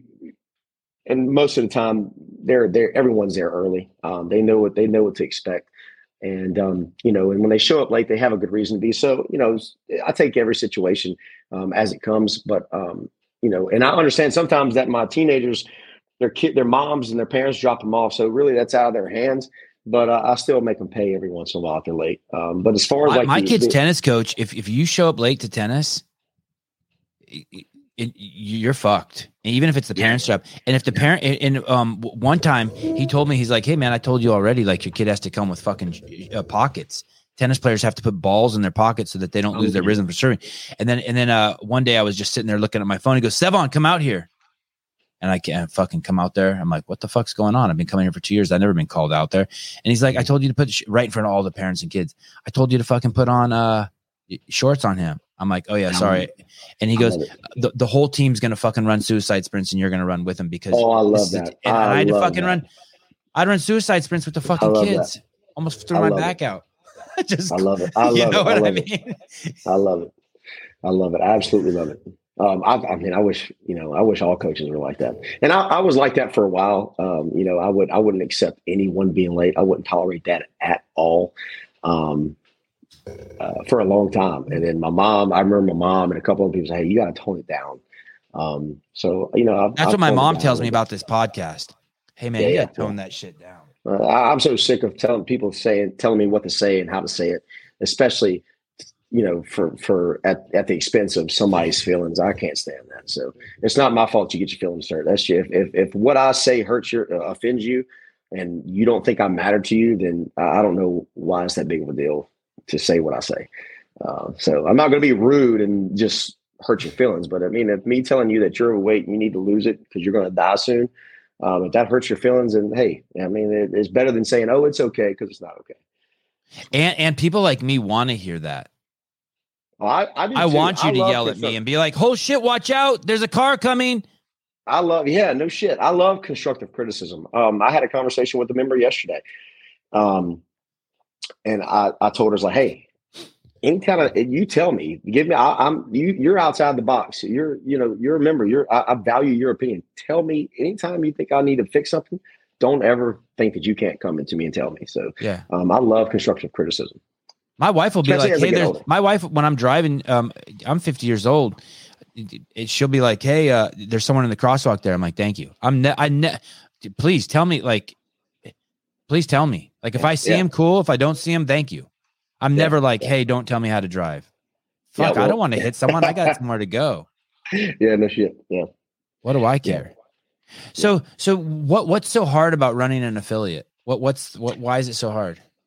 Uh, I think, I think that's a question that's, that has different answers. Uh, there's not just one answer. There's, there's multiple, there's multiple branches to that answer. But, you know, the hardest thing about running an affiliate, um, you have to have more than one hat. You have to wear more than one hat. Um, you know, and, uh, especially, especially in, in my, in, in my situation, I have to wear more than one hat. Uh, fortunately, you know, I have, I have, Uh, my mom, she helps me with, with the books and my finances. But, uh, you know, as a business, you got to be a business owner and a coach. And if you want to take this thing, if you want to take this to the house and have this a career, um, you have constantly have to pursue your knowledge as a coach and your skill as a coach. Um, to me, I think that's number one. Uh, you have to separate yourself, because now in the area of, in the age of where information, phenomenal, world-class information is free. Um, everybody can receive it. Um, and everybody, you know, you're seeing more coaches than ever. You have got to figure out a way to separate yourself, um, and your skill. You have constantly have to pursue sharpening that iron as a coach. And, um, so that's number one. Hey, uh, uh, b- before you go on, can you give me some yeah. examples of that? Like, is that like, okay, all the other coaches are doing the nice guy thing and everyone's like, okay, we have the gender neutral bathrooms and, and we talk nice to people and we cuddle, and you're like, okay, what can I do different? I'm just going to be real. Could that be one no, of the, I'm, and that's the, no, no, well, so I don't want gender neutral bathrooms. That, that's not even a conversation. That'll never happen. But, um, so, uh, my, what I meant by that was, is I want to be able how to, I want to sharpen my iron on how to effectively deliver information with the least amount of words. I want okay. to get my people. Yeah. I, I want to figure out how to get, uh, you know, John Smith uh, doing a barbell snatch in, in quickest, most efficient way possible, um, using the least amount of words. Yeah. Um, yeah. And I also want to figure out, uh, this is, I feel like I'm, we've done a good job of separating ourselves um, with when someone comes in with uh, things that are need to be scaled. Uh, we do a good job of having of having the abilities to scale everything. When I say everything, I mean everything. Um, there's nothing. I feel like now as a coach that there's nothing that I can't scale from. Um, and you can uh, accommodate anyone—a one-legged guy in a wheelchair, anyone, uh, uh, anyone, anyone. anyone. You okay? Anyone. Got it. Yeah, anyone. Yeah, I had that. I had that. I, I, I feel confident in my abilities to be able to do that. Absolutely. Um, and but you work on that. It. But you work on I, that every day. I do that. I'm constantly, I'm constantly on dot com, constantly reading, constantly. I mean, I, I'm on my phone reading and watching videos all day, every day. I I go through my level one manual, my level two manual, just to refresh, because you know, I mean, there's so much. There's the information is so dense, and you wouldn't think it'd be that dense from a two day seminar. Um, which I believe that it can be condensed. I mean, that can be spread out. I I, I wish it would be more uh, more in depth. This the two day seminar, um, but that, that's for another conversation. But I'm constantly reading, trying to improve my craft, because this is my career. This is what my son relies on me for to to put his food on his table. Um, and I do. I love what I do, and I want to separate myself. And my coaches, they they know that you know we we stand out. We're we're different. Um, you know, and uh, you know I, I don't. I have the ability now to have Major League Baseball players in my gym and have an effective program for them, along with soccer moms and seventy-five-year-old seniors. Um, and I feel that not every gym is that unique, um, but we have the capacity to, to deliver that now. Um, so, and I, that's I, that's that's why I want to eventually, you know, we're, I'm actually working on my level three right now, um, but moving into this new place kind of like slowed that down. Um, he's got me so nervous, but, uh, but, uh, so the level three, I've, I've been reading over the information. It is psychotic how much information that is. Jesus Christ. Um, but I'm so excited about trying to take the test. So, uh, is it applicable information? Like you're oh learning my stuff God, and you're... every bit of it, every bit of it, every bit of it. It's, it's, it's, it's, it's, it's ridiculous. It's ridiculous. You really separate yourself if you're a level three or level four coach. Wow. That's so good to hear. Oh, I love it. I love it. Yeah. Uh, have you, have you ever almost thrown in the towel? Yeah. Can, can yeah. you t- get, tell More me what, what that was like? How how uh, old is your son? Is he older than the gym or younger? He's uh he's no he's he'll be nine in November. Um, he's around he's he's a few months he's six months behind the gym. Okay, yeah, so, wow, what a life! Yeah, so he was born he was born November of twenty thirteen. I opened the gym in um in uh, April of twenty thirteen. Okay, yeah, so um and I got him you know I got him working out every time he's at the gym. So um. But what was the question before? Throw, throwing in the towel. What happened? Oh, throwing in the towel. Yeah. So, man, it's just, you know, uh, you run into you run into benchmarks as a business. Like, okay, let's make it through year one, and let's reevaluate and see if we have the potential to make it to year three. And once you get to year three, let's reevaluate and see if we have what it takes to year five. And then once you get to year five, you know, that's a positive. That's a big check in the box. Okay, let's make it a decade. Um, I almost threw in the towel a couple of times. Um, I wasn't sure if I had what it took. Um, you know, I wasn't sure if, if, if, you know, sleepless nights, man, for, for about a good four and a half, five years of me being open. Um, thankfully I don't have to do this now, but, uh, I was there four thirty in the morning and I didn't leave till eight thirty, nine o'clock at night. Damn. Um, and, uh, you know, I don't, fortunately I don't have to do that anymore. Um, but it was stressful, man. And, uh, it took a toll on, you know, I, I didn't work out as much. It took a toll on my, on my, you know, I was up all night worrying. Um, and, and the gym was constantly growing. We we have grown every year since I've opened. And when you say worried, you mean money. Like, how am I going to pay this bill? You know, no, the toilet's no, broken. Yeah. Fuck, I was just kind of getting ahead. Yeah, all that, all of those things. Or even, hey, dude, does, does this business have the potential? To, does my gym, do I have the potential to grow this thing to where I want to get it to? Because I had, I have a, I have a service ceiling. You know, I have a service ceiling where I want the, where I want this business to be. Do I have that ability to do that? And sometimes I still ask myself, do I have that ability to do that? What does that mean? So, service ceiling? Service ceiling. You got an aircraft that is maximum altitude, service ceiling, maximum altitude. So, uh, so can you, your gym can successfully help three hundred people live the best life that they can live. Can you get to that? I want four fifty. Right. four fifty. Okay. Yeah, I want four fifty. Yeah. Yeah. three hundred. I think we'll have three hundred in, in, in about eighteen months. Yeah. yeah. And so, so, and so what you're, what can you do to make the, the place, well, what, how do you, how do you get there? What, what questions do you have to ask yourself? Uh, is it just, is it really there? As simple as just work? You have to con I mean, is that the big component? And I shouldn't say simple, but you have to constantly be working on yourself, like crazy self-evaluation. So, so rule, why am I not attracting more people? So the first rule, the first rule in the Marine Corps leadership is know yourself and always seek improvement. Um, to be a Marine, to be a leader in the Marine Corps, that's the first rule in the Marine Corps is to know yourself and seek improvement. And if you do that, everything else falls under that. Everything else, because if you know yourself and you're seeking improvement, everything that you're doing wrong, you're gonna you're gonna you're gonna dot those I's and cross those T's. Um, so that's you. You got to be very very critical uh, of of yourself, and you have got to throw your pride under the table, which is very hard to do. Um, and say, listen, I, this, I, I suck at this. Um, you know, I need to get better at this, um, or I screwed up. This is how I need to get better. Asking people that are wise. There's a lot of people smarter than me. I'm not that smart. Asking people saying, hey, what do you see me doing wrong?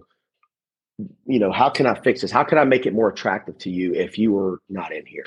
Um, and I ask those questions all the time. And, you know, I, I think, and we're still not, I'm still not there. Um, and I think if you ever get to a point to where you think you're there, that's when you're start. That's when you start going downhill. Um, your attitude will show that that you think you're there, and uh, you know. So it's just like Ben Bergeron always says. It's not that he. I don't think he coined the term because everybody's always said it. It's that constant pursuit of excellence. Um, yeah. You know, um, and, and if, if you don't, if you keep that at the forefront, and uh, you know, then you know you're going to succeed. Um, but I think. Why, why keep why keep the um why keep the name?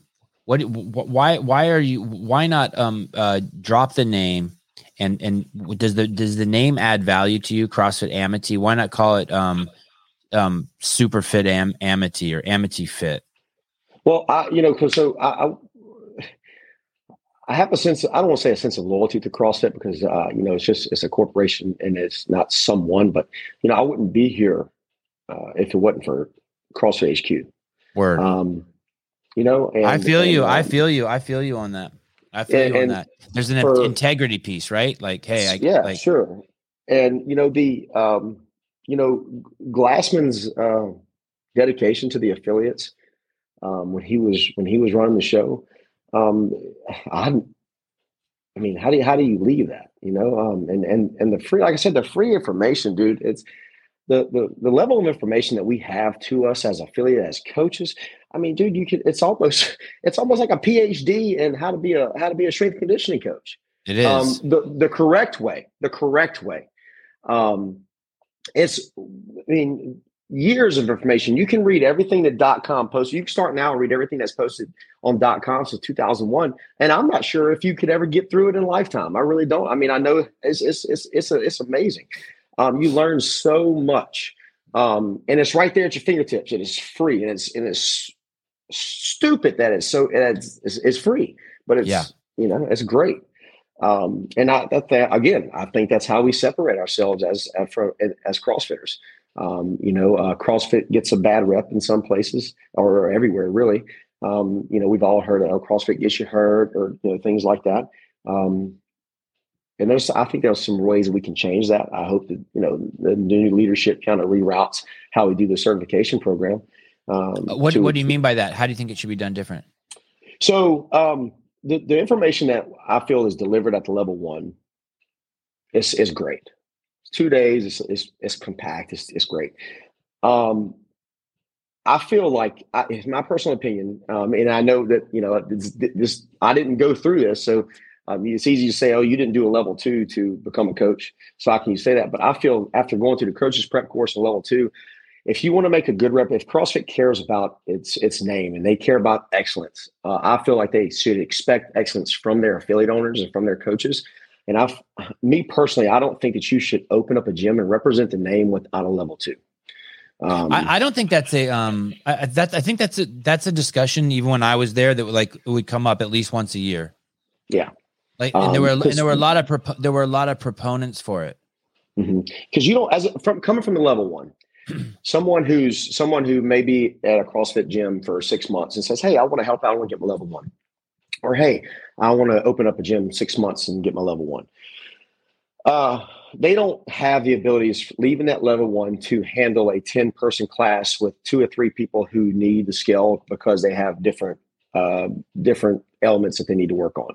They don't have that ability for class organization. They don't have the ability to uh, effectively uh, execute a warm-up, execute a, or a whiteboard discussion, uh, three, two, one, go, cool down, and hey, we're done in fifty-six minutes. They don't have that ability to do that. And you really don't really have the ability to do that just because you went to the level two either. Um, you're just more aware of what you need to be or what you need to have as a coach, as an effective coach on the floor. Um, you know, and I, I, I see, a, you know, because there, there's gyms all over the place, man. Just like you can go, um, you know, you can be a welder, you can be a doctor. I mean, how many shitty doctors come from the same school? So you're going to have, yeah, yeah you can go to a, a medical school for four years and you are not prepared to teach medicine. Same thing with the police no, academy, absolutely. Same thing. So yeah, sure. In that regard, CrossFit's just normal. You're yeah, but, sure. Yeah. But, um, I think I hear what you're saying. I think what you're saying is, is take your, we have a bunch of people out there with L ones running gyms. Good. Awesome. If we have a lot, bunch of people out there with L twos running gyms, now we've elevated the requirement. They've probably put in a thousand hours of training at a box where they worked at, you know, making eighteen dollars an hour at first. Yep. And now if all rising tides lift all ships. And so yep. Then the reputation changes. So if you have people who are more qualified, then the reputation changes. Um, the thing that I don't, the thing that some people, of, of course, we don't want to be known as a program that injures people, but there is a piece of our badassery that we never want to lose. Like, oh, like I would never wear any U F C gear. because I because I'm not in the U F C. But but if I was in the yeah. U F C, I would U F C wear U F C gear. And I feel that way about CrossFit too. If you don't do CrossFit, you probably shouldn't be wearing a CrossFit shirt. And I think people know that. Like yeah, everyone yeah, who's yeah. you walk into Starbucks with your CrossFit shirt on, and everyone knows that you're the fucking fittest dude in there. Everyone, they just know. Absolutely, yeah, they know. And and and, and it's walking and with it, the U F C shirt. Everyone know, and the cauliflower ear. Everyone knows that. Like, don't fuck dude, with especially, that. Especially especially now where where where fitness is going now. You know, a a, a two hundred twenty-five pound snatch in the two thousand eight games. I think that was the the winning snatch at the games, maybe two thousand eight, two thousand nine. I can't remember. Yeah, Jeff Jeff uh, Leonard, right? That firefighter. I, I think so. Yeah, yeah. Now you can you, you got guys doing Isabel in their in four minutes at that weight, and and yeah. a couple reps they're touch and go. Um, so uh, it, where where it's gotten to now, and and you walk in there now, uh, you walk into a, anywhere to a gym that has a remotely sense of a competitor's program. An hour a day, you got average people doing things now that they couldn't do at the two thousand nine or ten games. Um, and they're just, and these people don't even have the ability to make it the top one hundred in the open, out of the open in their region, or, uh, you know, make, make the two uh, semifinals. Um, it's uh, where, where, where fitness has gotten to now is, is unbelievable. I would have never guessed that. I would never, when someone told me, um, you know, the whole conversation when you and I started, when you meet a fellow CrossFitter, which wasn't that common, it's like, hey, what's your Fran time? And that was kind of like the the where you stood at the badassery level of CrossFit. Like, hey, yeah, I got a sub three Fran. Well, fuck, nobody heard of a sub three Fran often right. back then. Right. And now sub three Frans are a warm up. Right. Sub three Frans are a warm up. Um, and you, if you'd have told me twelve, fifteen years ago that a sub three Fran was going to be a warm up for people, even a sub two thirty Fran was going to be a warm up, I would have been like, you're crazy, you're nuts. Now it is, you know, uh, it's um, it's, it's changed, well, it's changed, man. But evolved, the principles, evolved. The, the foundations are still the same. Foundations right. are still the same. Um, you know, eat lean meats, green vegetables, nuts and seeds, some fruit, no starch, no sugar, and you know, create a program that that. increases your work capacity across broad time and modal domains. Keep workouts short and intense. And I mean, it's it's it, because I mean, look at the look. Even though the games uh, have a different games director, the fittest man and woman are always at the tip of at, always at, at on the top of the stand. Um, you see that, regardless of what kind of program throws out there, the fittest will always rise to the top. Yeah. And it's from those foundations and fundamentals. And it really hasn't changed. It just evolved. It's gotten better. It's improved. Um, go, going back, I derailed you. Going. Oh, let me let me read this real quick. Um, uh, Bailey Walker. Wow, I hope CrossFit watches these interviews with the affiliate owners. Honestly, hope other affiliate owners watch them. These are amazing, Stefan. This is the information that needs to get out there. Uh, Bailey, the first show had so many views and uh, T- t- probably tens of thousands over on Apple iTunes. I think this one, I think this whole series is going to be nuts. Actually, it's going to be off the hook, even, even just not for CrossFit gym owners, but for just for anyone uh, who's interested yeah. in the space or, or owning a small business. Um, so, so, so you were talking about how you get a one-year benchmark, uh, a one-year mark, three-year mark, five-year mark. And then I was asking you if you've ever thought about throwing in a towel. When, when, what, and then I derailed you. What, what happened? Yeah, so, um, The, the the stress level, man, um, you know, worrying just, hey, am I be able to get my membership, you know, the first, the first year, will I be able to get my membership to the century mark? We weren't at the century mark at, at the end of the year. Um, we ended up getting to the century you mark. Were, we were like, you were not. We're not. We're not. But that was my personal goal. And we were at around seventy-five, which is not bad for a small community. I mean, we're a small, small town. Um And uh, so we hit the century mark. And then, you know, hey, do I have the ability to sustain that? Because once you get to that benchmark, you've got to sustain it. You don't want to fluctuate below that. You know, you want to sustain that century mark um, level. Um, and being more, get, receiving more clients who had more uh, various type of issues uh, and me learning how to adapt to being able to handle all of that load Uh, with a ten to fifteen person class. And, um, you know, and then you would have people uh, who would bounce checks or bounce payments and uh, they would cancel on, you know, they would cancel. It's it's not just one thing, but uh, over the time, uh, you know, just keep questioning yourself. Hey, dude, is this what I really want to do? Can I make, could I, could, could I sustain this? Or do I want to go back to being a contractor, uh, making ninety grand a year, one hundred grand a year with no overhead? Or do I want to take this where I'm at right now? And do I want to still pursue it to what I believe it can go to and take that risk? Um, so there's been more than one time where I threw in the towel, man. Um, you know, I made some mistakes uh, on my own, um, you know, and I take full responsibility of, of the mistakes in the gym and where the gym's grown. Um, so if you're going to, if you're going to take the credit of taking the gym where it's at, you, you got to take the credit of, of its decline when it declined. And I take full responsibility of all that. Um, so I brought a lot of the, the pains of the business on myself, um, but I'm learned, I've learned from those pains. I've learned from those, from those mistakes. And I think that's why we are where we're at now. So, um, uh, I think it was Craig Howard told me something like, "Hey," and, and maybe I'm wrong, and maybe I'm, I'm, I'm misrepresenting this, and I apologize if I am. But um, he said something like, "Yeah, it, it's kind of fucked. You have six hundred members," and I go, "Why?" He goes, "Because if every month you lose two percent of your clients, that's twelve people." And yeah, I was like, "Oh shit!" And he goes, "So that means every month you got to get twelve new people." Mm-hmm. And I was just, and, and then I kind of hear that like in your voice too. It's like, hey, it's not, it, there, there's not like this homeostasis. And then you're like, okay, we're here. It's just yeah. constantly, Correct. it's con. Correct. So you're, you're running a gym with fucking uh, three hundred people, but if three, if, t- if, if you have to, for every nine people that leave, you have to give resources to onboard new nine new people. That means Correct. every other day you're onboarding someone that you're open. And that Correct. requires two hours of one dedicated staff for three yeah, days. And, and, and, yeah. and, then, and then you have t- times that by nine, that's twenty-seven days of onboard. That all month, mm-hmm. you're just, there's always someone in their onboarding. Yeah. Correct. Correct. And it's like, um, it's like, it's uh, and when you have, and that's, and that's, and that's the, the boat's never steady. It's always, it's, it's always steady. Getting bigger and smaller at the same time. But I, I think that's in, I think that's in every business that if you take, if you take that route to be an entrepreneur, I, I don't see how you can avoid any of those, uh, any of those discrepancies that we're talking about. I don't see how you can avoid any of those.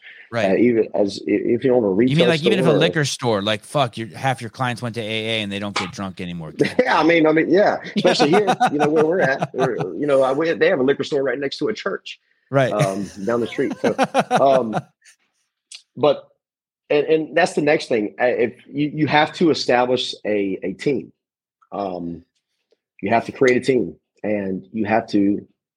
You, you, you, it's a must. You have to have the support of that team. And the only way you get the support of that team is to develop their trust uh, that you can deliver the best coaching possible, at least the best coaching around. Um, and then, and show them that they're a part of something that's, that's, that's going to be great. Um, and show them that they're important. And uh, I wasn't, I would, I don't want to say the word micromanager. Um, but since it was my business and I was just, I, I had a vision of how I wanted to be ran all the time. Um, I was so like meticulous on every, I coached every class and, uh, I mean, I never, I, everything, every new member that came in, I dealt with them. And that's not so much the case anymore. I still coach the majority of the classes still to this day. Um, uh, but I have a great team to help me out. And, um, you know, I, I got, you know, Corey, um, His his wife, Rachel, who's been coaching for me for forever. Um, he coaches my five a.m. class, and he does that out of the goodness of his heart. Um, he's an attorney, so he doesn't need to. He just does it because he loves it. Um, he's been doing it for a long time, and he's actually who I'm, his building is who I'm moving into uh, for this new place, and it's a phenomenal fucking location. Um, you know, he just, him and, him and his wife, they just coach out of the goodness of their heart, and they've been doing that for forever. Um, and, uh, my mom, she's the backbone of, of my finances. Uh, my girlfriend helps me out beyond measure. Um, and I got Coach Laura who helps me out when she can after school, and they've been dedicated and, and, and loyal ever since they've gotten there. Um, and this business would not be where it's at without, and I, I couldn't even think of taking it to where it could be without it. Um, and it sucks that, you know, that, uh, I can't show them the credit that they deserve uh, financially, um, you know, but maybe if I hit the lottery one day, I will, but we'll see. Um, what, um, f- from, from you pay the yearly fee What, what is there anything you expect in return from CrossFit H Q for that yearly fee? No, they give me, they give everything to me. I mean, I get three thousand dollars, three thousand dollars a year, and uh, I can, I have enough information to be, to be educated enough to challenge any professor and any university. And where do you get that information? You go to CrossFit dot com? Dot com. Dot com. And that's all. That's, that's, that's the Bible there. That's the, that's the fitness Bible dot com. So you, as long as they keep providing uh, uh, some sort of content, mm-hmm. uh, and and I and, and maintain the old library, mm-hmm. you're you're getting your value. Is there anything My that they man. Is there anything that they shouldn't do? Like, should they weigh in on like things that they should or shouldn't weigh in on? As far as fitness related stuff. Just stuff that would make it so you wouldn't be proud to hang the sign. So, for instance, Ben and Jerry's, that ice cream people. Yeah. In, in the name um, of in the name of goodness, they they support uh, some really fucking crazy shit. Yeah, they do. That, so, that so, really so, hurt so. a lot of good human beings in the name of goodness. Um, CrossFit has has sort of dabbled in that, but but I think as as of lately, tiptoeing out of the room. We got to get away from it. Got to. We're, we're a fitness program. We're a fitness methodology. We're yeah. not a. We're We're we're we're not a we're not a uh, a, a, a socially um, ex, we're not a social experiment. Um, we're we're not a, a company that uh, is created to to hear and uh, uh, to hear and implement um, people's political, religious, uh, and and and uh, I guess uh, personal agendas and, and views. We're a fitness program, a, a, a lifestyle methodology. A lifestyle methodology, and we should stick with that um, for everyone. For everyone, um, everyone. I, I can't stand that. I can't stand that uh, when CrossFit did get political, and it still has to an extent. Um, you, when it says the word "everyone," hey, we're opened up a gym. I opened up a gym, and someone asked me, and this is this is no, uh, this is no uh, discernment to to the to the homosexual community. But when someone asked me, said, "Hey, what are you going to do for Pride Month?" Nothing. Everybody's welcomed in here. Yeah, everyone, right. everyone, everyone. I mean, everyone. I uh, treat everyone. You can wear a Pride Month shirt every day to your wear, gym. Wear, if you want. wear, three hundred sixty-five days a year. Yep. Wear it, but I'm not. I yep. Wear it. I'm not. Uh, I'm a fitness. I'm a strength and conditioning uh, facility, and you're going to get. You're going to get what what is designed to get. I'm not going to. fly you know only thing I fly is the American flag and my Marine Corps flag. That's it, right? So to me, the stars and stripes is that me that's inclusivity. That, that's all inclusive. We're the only country that's one hundred percent all inclusive. So if that doesn't make you happy, then I'm sorry, you need to go somewhere else. And so you would like that um you you kind of like the old school CrossFit's for everyone. Um, everyone. Some of the some of the things that we judge you on are the cleanliness of your bathrooms. We we, we want clean bathrooms. Yeah. And, uh, and and we want uh, efficacy in our in our training, and, uh, and and we believe that diet's the foundation of a healthy lifestyle. And like just some shit like that. Virtu- virtuosity of move, virtuosity of movement keeps you out of the nursing home. Yeah, so that's what that's what I want. And, and if anybody if anybody shows any kind of disrespect to anyone in my gym who thinks differently than them, then those people who are showing disrespect, they're gone. Regardless, um, so, if you agree with them or not, they're fucking gone. Hey, don't, I, yeah, don't, that, that, yeah, I don't care. Yeah, that, so, so that's kind of the top of the food chain in, in your um, gym. Uh, treat people uh, with respect. Oh, one hundred percent. Yeah, you never. I, I've you know, um, I, I've I've kicked people out of the gym that thought they were better than people. I had you know, I've had several. You know, I've had a couple, not several, but I've had a couple members who were good fire breathers. They were they were they were hot shit on the on the floor, um, and you know, they thought they were better than people. And they were talked down to members and stuff. I'm like, hey, you got to get out of here. You got to go. You got to go. I don't feel like dealing with ego. Yeah, I tell I tell people all the time, the only ego that's big enough that this gym can, is big enough to hold is mine, and I don't have I don't have that I don't have an ego big enough to uh, to not work out next to the most out of shape person in the gym or someone who thinks differently than me. So if if I don't act like that, then no one will. Um, so has has the reason that you got into the gym and the reason why you're staying in it, have they stayed um, the same or have they changed? You ever ask yourself, why am I still doing this? Uh, my reasons for staying? Yeah. Uh, no, um, they haven't changed. Uh, my reasons for still being a gym owner hasn't changed. I actually have grown to love it more. Um, I've grown to love it more over the last two years. I uh, kind of got through a lull. I was I went through a lull for a little while. Like, it's kind of redundant. And uh, I kind of caught my fire over the last two years again. Um, not that I wasn't trying to be a better coach um, when I was in that in that lull, but I was just, you know, I just was going. I think everyone goes through that. Uh, but over the last few years, I really got my fire again and realized, wow, I love what I do. Um, and the members make it fun. The members uh, make that uh, happen. Um, you know, I got some phenomenal, you know, and what I love the most, you know, everyone loves the fact, I mean, everyone knows that men love to lift. But what I love the most is when I have a, a lady in here who's who's twenty-five, thirty years old, who's relatively lean, and she looks at the barbell just like, yeah, but I want to do this, but I don't want to lift weights. And I'm just, I don't even tell her anything. I just wait for the program to take fruition. And then six months later, she comes in from work and she's pissed off because of work. She's like, I just want to lift something heavy. I, I'm ready to lift heavy. And, you know, she's she's adopted that lifting heavy mindset. She's adopted that hardcore mindset. And I'll say the word hardcore, that's subjective to everyone, but she's, she's, a, she's adopted a mindset that she never would have thought she'd adopted. Um, and I, I love seeing that. I love seeing ladies being able to throw one hundred and one hundred, one hundred and one hundred fifty pound sandbags over their shoulder, being able to clean uh, one thirty-five, uh, you, you know, cycle the barbell. Now that's not heavy in competitions. That's not, that's not uh, impressive as, in, in a competition setting, especially in regards to semifinals or the games, but finding average everyday women oh, who, dude. who can do that. I mean, you, you're not going to find that. Um, so that's, that's where I'm at. Um, that's, that's what I love. I, I really do love it. And I love, so um, I have a kid in the gym who was uh, overweight for a long time, and he's lost. I mean, he has been an absolute psycho in the gym. Um, every day he's dedicated, and he's lost so much weight, and he's so strong and so in shape, and his gymnastics has gotten better. Um, and um, his mom told me not too long ago that his whole attitude, his his insecurities that he once had or have improved. And, um, you know, you, you, that's the reason that you do this. That's the reason that you do this.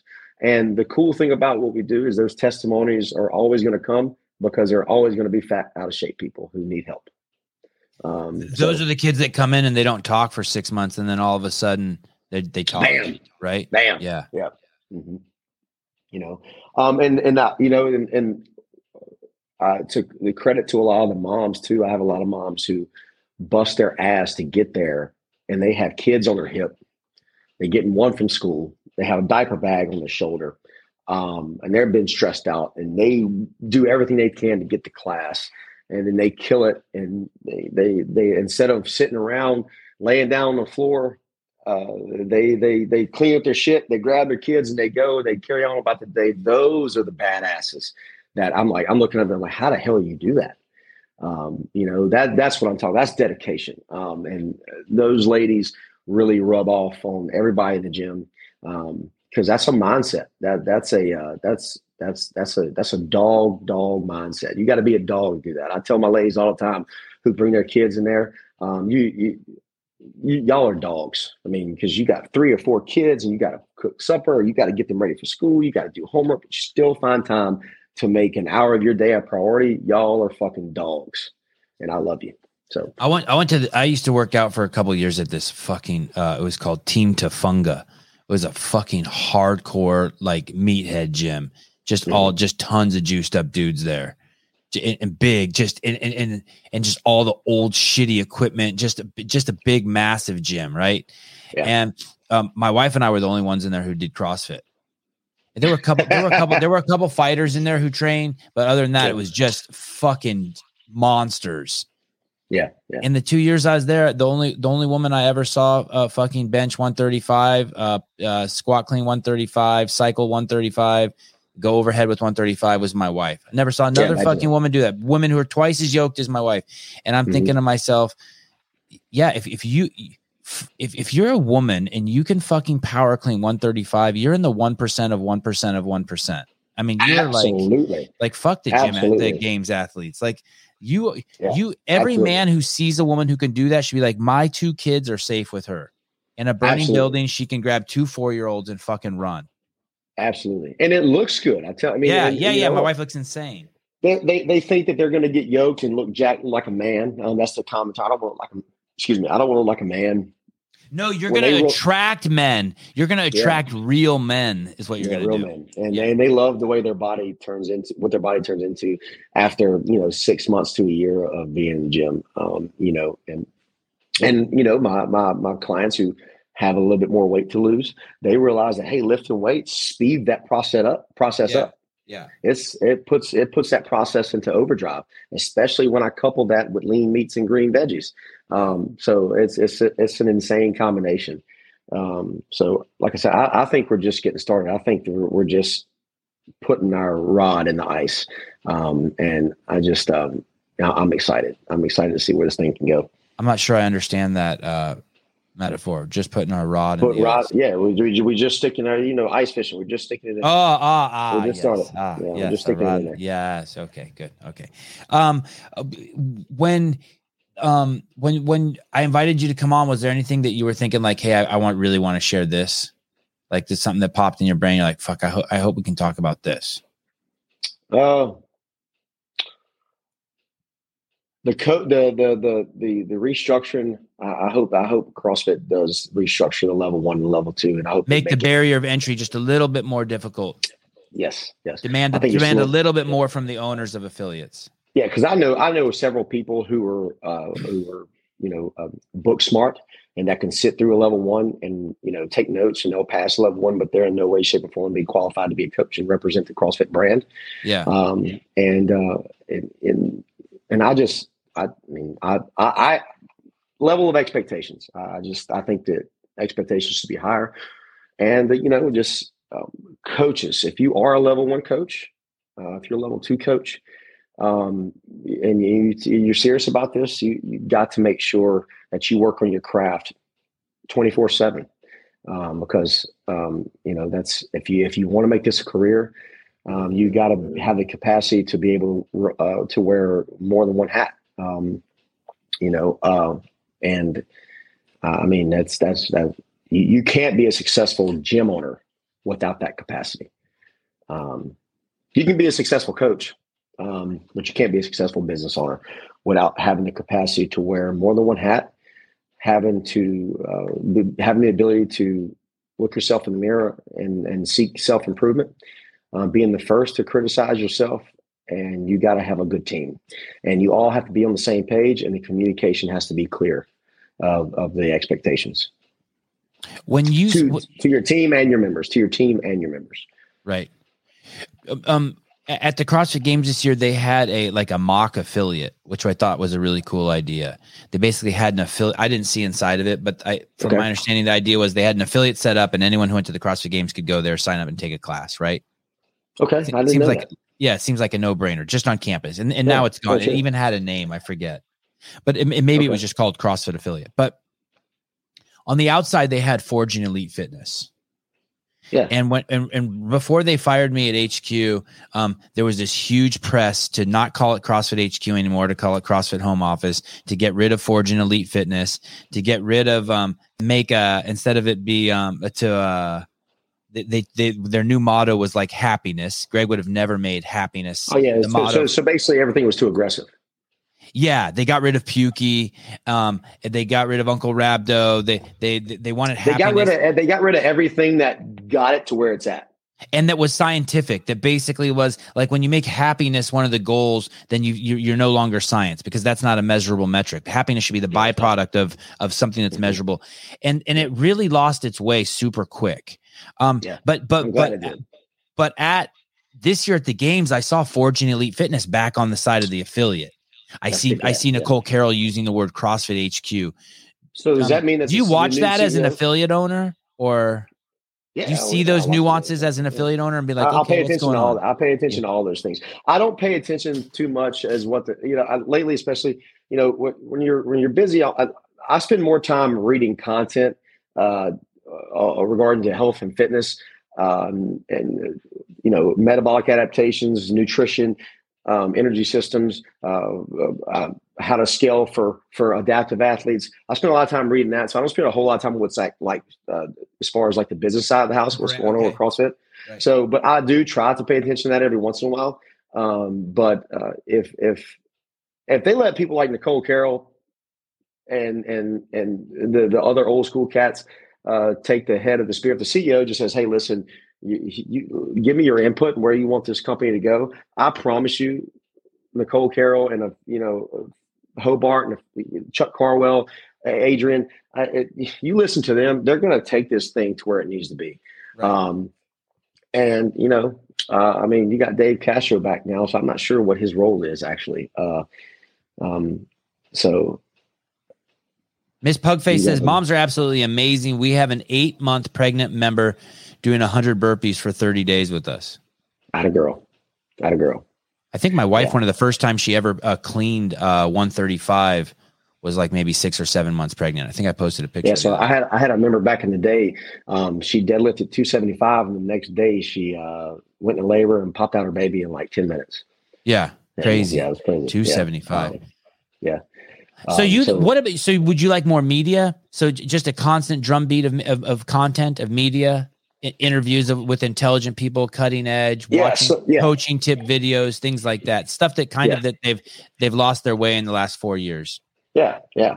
Um, I mean, I, I think there's tons of coaches out there with uh, loads of information to share that are way smarter than I am, that can deliver, you know, much more productive advice than, uh, than I ever can. Um, you know, I, I would love to see more of that, especially if I was a new coach coming in. Um, but, you know, like I said, if you're if you're a new coach and if you're uh, scratching that surface of the frontier of wanting to be an affiliate owner or maybe a head coach somewhere, you have got to stay in the books. You've got to stay in the content, and you've got to you've got to get coached by other coaches. And that's a downside. That's an unfortunate thing that I have. Um, that's why I went to I actually want to go to a level two again, just to go to a level two to get coached by another coach. Um, I don't have any eyes on me when I'm coaching. Uh, no, con- no, no constructive criticism. I no co- criticism eyes. Um, I don't have any um, anyone watching. Um, you know, so it, it, I have to make sure that that I do this right, that I explain this the right way. Uh, I love getting coached by other coaches. I love someone watching me and say, "Hey, no, this is what you did wrong." Um, you know, but I don't, I don't have that. Um, and um, you know, so um, you know, that's why uh, they have a coaches developmental course that I'm uh, coaches development course that I, I'm thinking about. I think Austin Malleolo, Malleolo may host it. I think he does. I'm not sure. Uh, but I would love a coaches developmental course for like there's ten year coaches, there's ten year affiliates. I would love like a uh, symposium or uh, or a summit for for us old school coaches to just get coached by each other, you know. I just Googled it. I'm seeing if I, uh, the coaches development program. Yeah, there we go. There we go. I, I'm oh, not sure if that, have they stood oh, that up yet? I don't know, but you know, what's interesting. This doesn't even look like a, a CrossFit course. This is a preferred CrossFit course, meaning may, maybe he yeah, made this. Matter, yeah. Yeah. May, maybe. And these are all, uh, a bunch of these people I recognize as being fucking hardcore L one trainers. Uh, yeah. L one yeah. seminar I, I would staff. Love that. I think they they have a three day and a five day option, if I'm not mistaken. Um, and uh, you know, if it's if it's from somebody like Austin Malleolo, I, I would love uh, to to uh, jump on board with that if I ever can get the time. So it doesn't look like it's is it, is it going yet? I'm trying. Oh, okay. I'm not okay. sure. That's why I'm not sure. Uh, it may be. It may be upcoming programs. I can't this see. This is, um, uh, Jed, this is, I'm, I'm patching in a caller, and this is Justin from CrossFit Salty Hive in Utah. Okay. Justin, hi. What's up? Did I get it right? Salty hey, I, Hive? Yeah, Salty Hive. I like it. I saw you save my number the other day. I appreciate it. Um, I got an email from Julie Szymanski, Szymanski, if I'm saying that right. She's a listener to the podcast. She's going to drop in at my gym when she visits um, Salt Lake City in a couple weeks. So I, that's cool. I got, I got that. Yeah. She's like, I heard, I heard of your gym on the Savant podcast. I want to come. I want three percent. Three percent. I want three percent. Hey, that's fair. I'll, I'll throw some cash at a, at a live call-in show. I thought it was cool. You're creating another community within the community. Um, sorry to interrupt your guys' conversation. I just saw you were live and thought I'd share that with you. Cool. You're doing good stuff, Stefan. All right, thank you. If you're ever yeah, in, uh, if love. you're ever in Louisiana, you got to swing by CrossFit Amite. Yeah, I'm gonna come back and listen. I was listening for a little bit. I'm gonna come back and listen to this whole show. Seems yeah, like Jed's a, good a cool dude. dude. All right, thanks, dude. Right on, Jed. Yeah, peace. Bye. Thanks, thanks, buddy. Be careful. Well, thanks for coming on. Thanks for uh, nearly two hours of your time. I appreciate it. I think Dude, it adds a lot it. of value to other people's lives listening to this, especially uh, gym owners. Yeah, like I said, man, I've been following you since since you've been since you've uh, been at CrossFit H Q. Uh, you know, um, so sounds I'm, like I'm we so, came on at the same time. Sounds like we came on. I think at the we same did. I, I think we did. I think actually the first uh, episode that I watched of you is when you were uh, documenting Rich. I think after his first win. Um, okay, that yeah, house. twenty ten, yeah, yeah, twenty ten. Yep. Um, I remember that. Yep. Um, so yeah, man. Um, I appreciate it. Uh, hope no hope. I would love to be on there again. You know, I appreciate the opportunity. Uh, we got to get you here for a turkey hunt. got to get you here for a turkey. I got to get my boys there for a turkey hunt so they don't grow up and be a pussy like me. The, That's the, what I got to do. I, I, I need to we'll, end the being a pussy. Dude, we'll we'll what we'll do. We'll it. take you. We'll take you on a turkey hunt. We'll take you on a turkey hunt, and then we'll go to an L S U baseball game. Wow. Yeah, we'll go. We'll take you on a turkey hunt, then we'll go to L S U baseball game. And I, I know I'm, I'm biased, but I think L S U, the the the sporting community at L S U is something like you've never seen before. So, um, unfortunately, turkey season isn't during football season. Uh, that would be even more fun to watch. But you come, you you bring your boys down here. We'll take them turkey hunting, and we'll get you. Uh, we'll get you some Louisiana food, and uh, we'll take you to an L S U baseball game. You the man, Jed. Thank you. Uh, keep your rod in the ice. Yeah, man. I just wanted to say that. And, yep. uh, and, and stay in touch. We'll be in touch. Thanks for coming on. All right, buddy. I appreciate it. Peace. Keep your rod in the ice. Someone ask him to take you snipe hunting. I would fucking cry if a fucking turkey fell down in front of me. I used to shoot birds when I was a kid with B B guns. And I, I think I've told the story, but one time that yeah, I'll tell it later. Okay. I'm going to the skate park. Kids are in skate camp. They left twenty-five minutes ago. Skate camp starts in six minutes. I'm going to be late. Uh, thank you, Jed Rogers. You're fucking cool as shit. I'm really excited I got to meet you. I'm really excited about this series. Uh, not a letdown. What a great guest. Um, and uh, I will see you guys. Holy cow. We have a huge show tonight. Tonight's show is going to be off the hook. We got Brian Friend coming on, and uh, we're going to go over uh, the games. And uh, and how the athletes did, and how the programming went, and uh, and and and, how, and and I'm sure Brian and I will get into what we think this means for the future of the games in terms of uh, programming, how athletes are going to train, and uh, and and who's going to stick around, who who's going to who's, who's good guys may tap. This may be like ah, I'm done. All right, I will see you guys this evening. I think it's six p.m. Pacific Standard Time or six thirty. I'll talk to you guys soon. Bye bye.